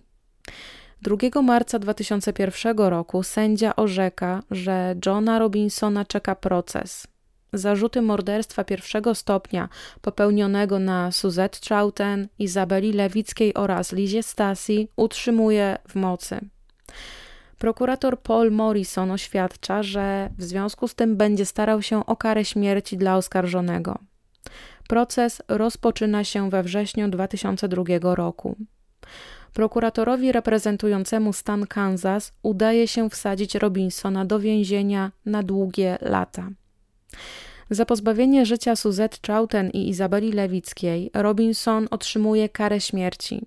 Za pozbawienie życia Lizę Stasi dożywocie. Jak wspomniałam wcześniej, obrońcy powołali się na fakt, że została ona pozbawiona życia przed przywróceniem kary śmierci w stanie Kansas. Robinson otrzymuje też od 5 do 20 lat pozbawienia wolności za uprowadzenie Tiffany Stasi, 20 lat za porwanie Suzette Trouten oraz 7 miesięcy za kradzież. Podczas procesu w stanie Missouri prokurator forsuje dla Robinsona karę śmierci. W związku z tym obrońcy chcąc uniknąć procesu rozważają ugodę, według której oskarżony ma doprowadzić śledczych do zwłok Lizy Stasi oraz Pauli Godfrey oraz Catherine Clampett. On, Robinson, nigdy nie współpracował ze śledczymi i teraz też nie zamierza. Odmawia podpisania ugody. Kompromis osiągnięty przez obie strony jest jak pyrrusowe zwycięstwo dla prokuratora. W dokumencie podpisanym przez Robinsona on sam przyznaje, że prokurator ma wystarczające dowody, by skazać go za pozbawienie życia Pauli Godfrey, Catherine Clampett, Beverly Bonner oraz Shirley i Debbie Fate. Kara, jaka zostaje mu zasądzona, to dożywocie bez możliwości zwolnienia warunkowego. Trzy lata po procesie Sąd Najwyższy stanu Kansas uznaje karę śmierci za niezgodną z konstytucją. Jednak Sąd Najwyższy Stanów Zjednoczonych uchyla tę decyzję i utrzymuje w mocy karę śmierci dla Robinsona. W roku 2005 Nancy składa pozew o rozwód. Powołuje się na niezgodność charakterów i różnice niedopogodzenia. Rok później Tiffany Stasi składa pozew cywilny przeciwko Truman Medical Center w Kansas City. W pozwie oskarża pracownicę placówki o skontaktowanie Robinsona z Lizą Stasi, które to skontaktowanie miało miejsce w roku 1984. W roku 2007 Heather dochodzi do porozumienia z władzami placówki. Kwota ugody nigdy nie zostanie podana do publicznej wiadomości. Młoda kobieta dzieli się pieniędzmi ze swoją biologiczną babcią. Heter wygrywa też drugi proces. Tym samym sąd uniemożliwia Robinsonowi czerpanie korzyści ze sprzedaży książek albo praw do filmów w przyszłości. Robinson przebywa obecnie w zakładzie karnym Eldorado w Kansas w celi śmierci. 27 grudnia wybije mu 80 lat. Dziękuję Wam bardzo za wysłuchanie tego podcastu. Wybaczcie, że tak długo musieliście czekać na tę historię i mam nadzieję, że długość podcastu trochę to rekompensuje. Postaram się na przyszłość e, publikować trochę częściej niż przez ostatnie dwa miesiące. Także, moi drodzy, do usłyszenia, mam nadzieję, niebawem. Dziękuję także moim wspierającym, moim patronom i patronkom. Zdaję sobie sprawę, że w podcaście mówiąc o mieście Kansas używam określeń albo właśnie miasto Kansas, albo Kansas City. Mam nadzieję, że nie będziecie mi bardzo tego wytykać. Mówiłam w zależności od tego, jak mi się język ułoży. No i cóż, jeśli dotarliście do tego momentu, to podrzućcie proszę w komentarzu swoją ulubioną emotkę. Trzymajcie się i do usłyszenia. Pa pa!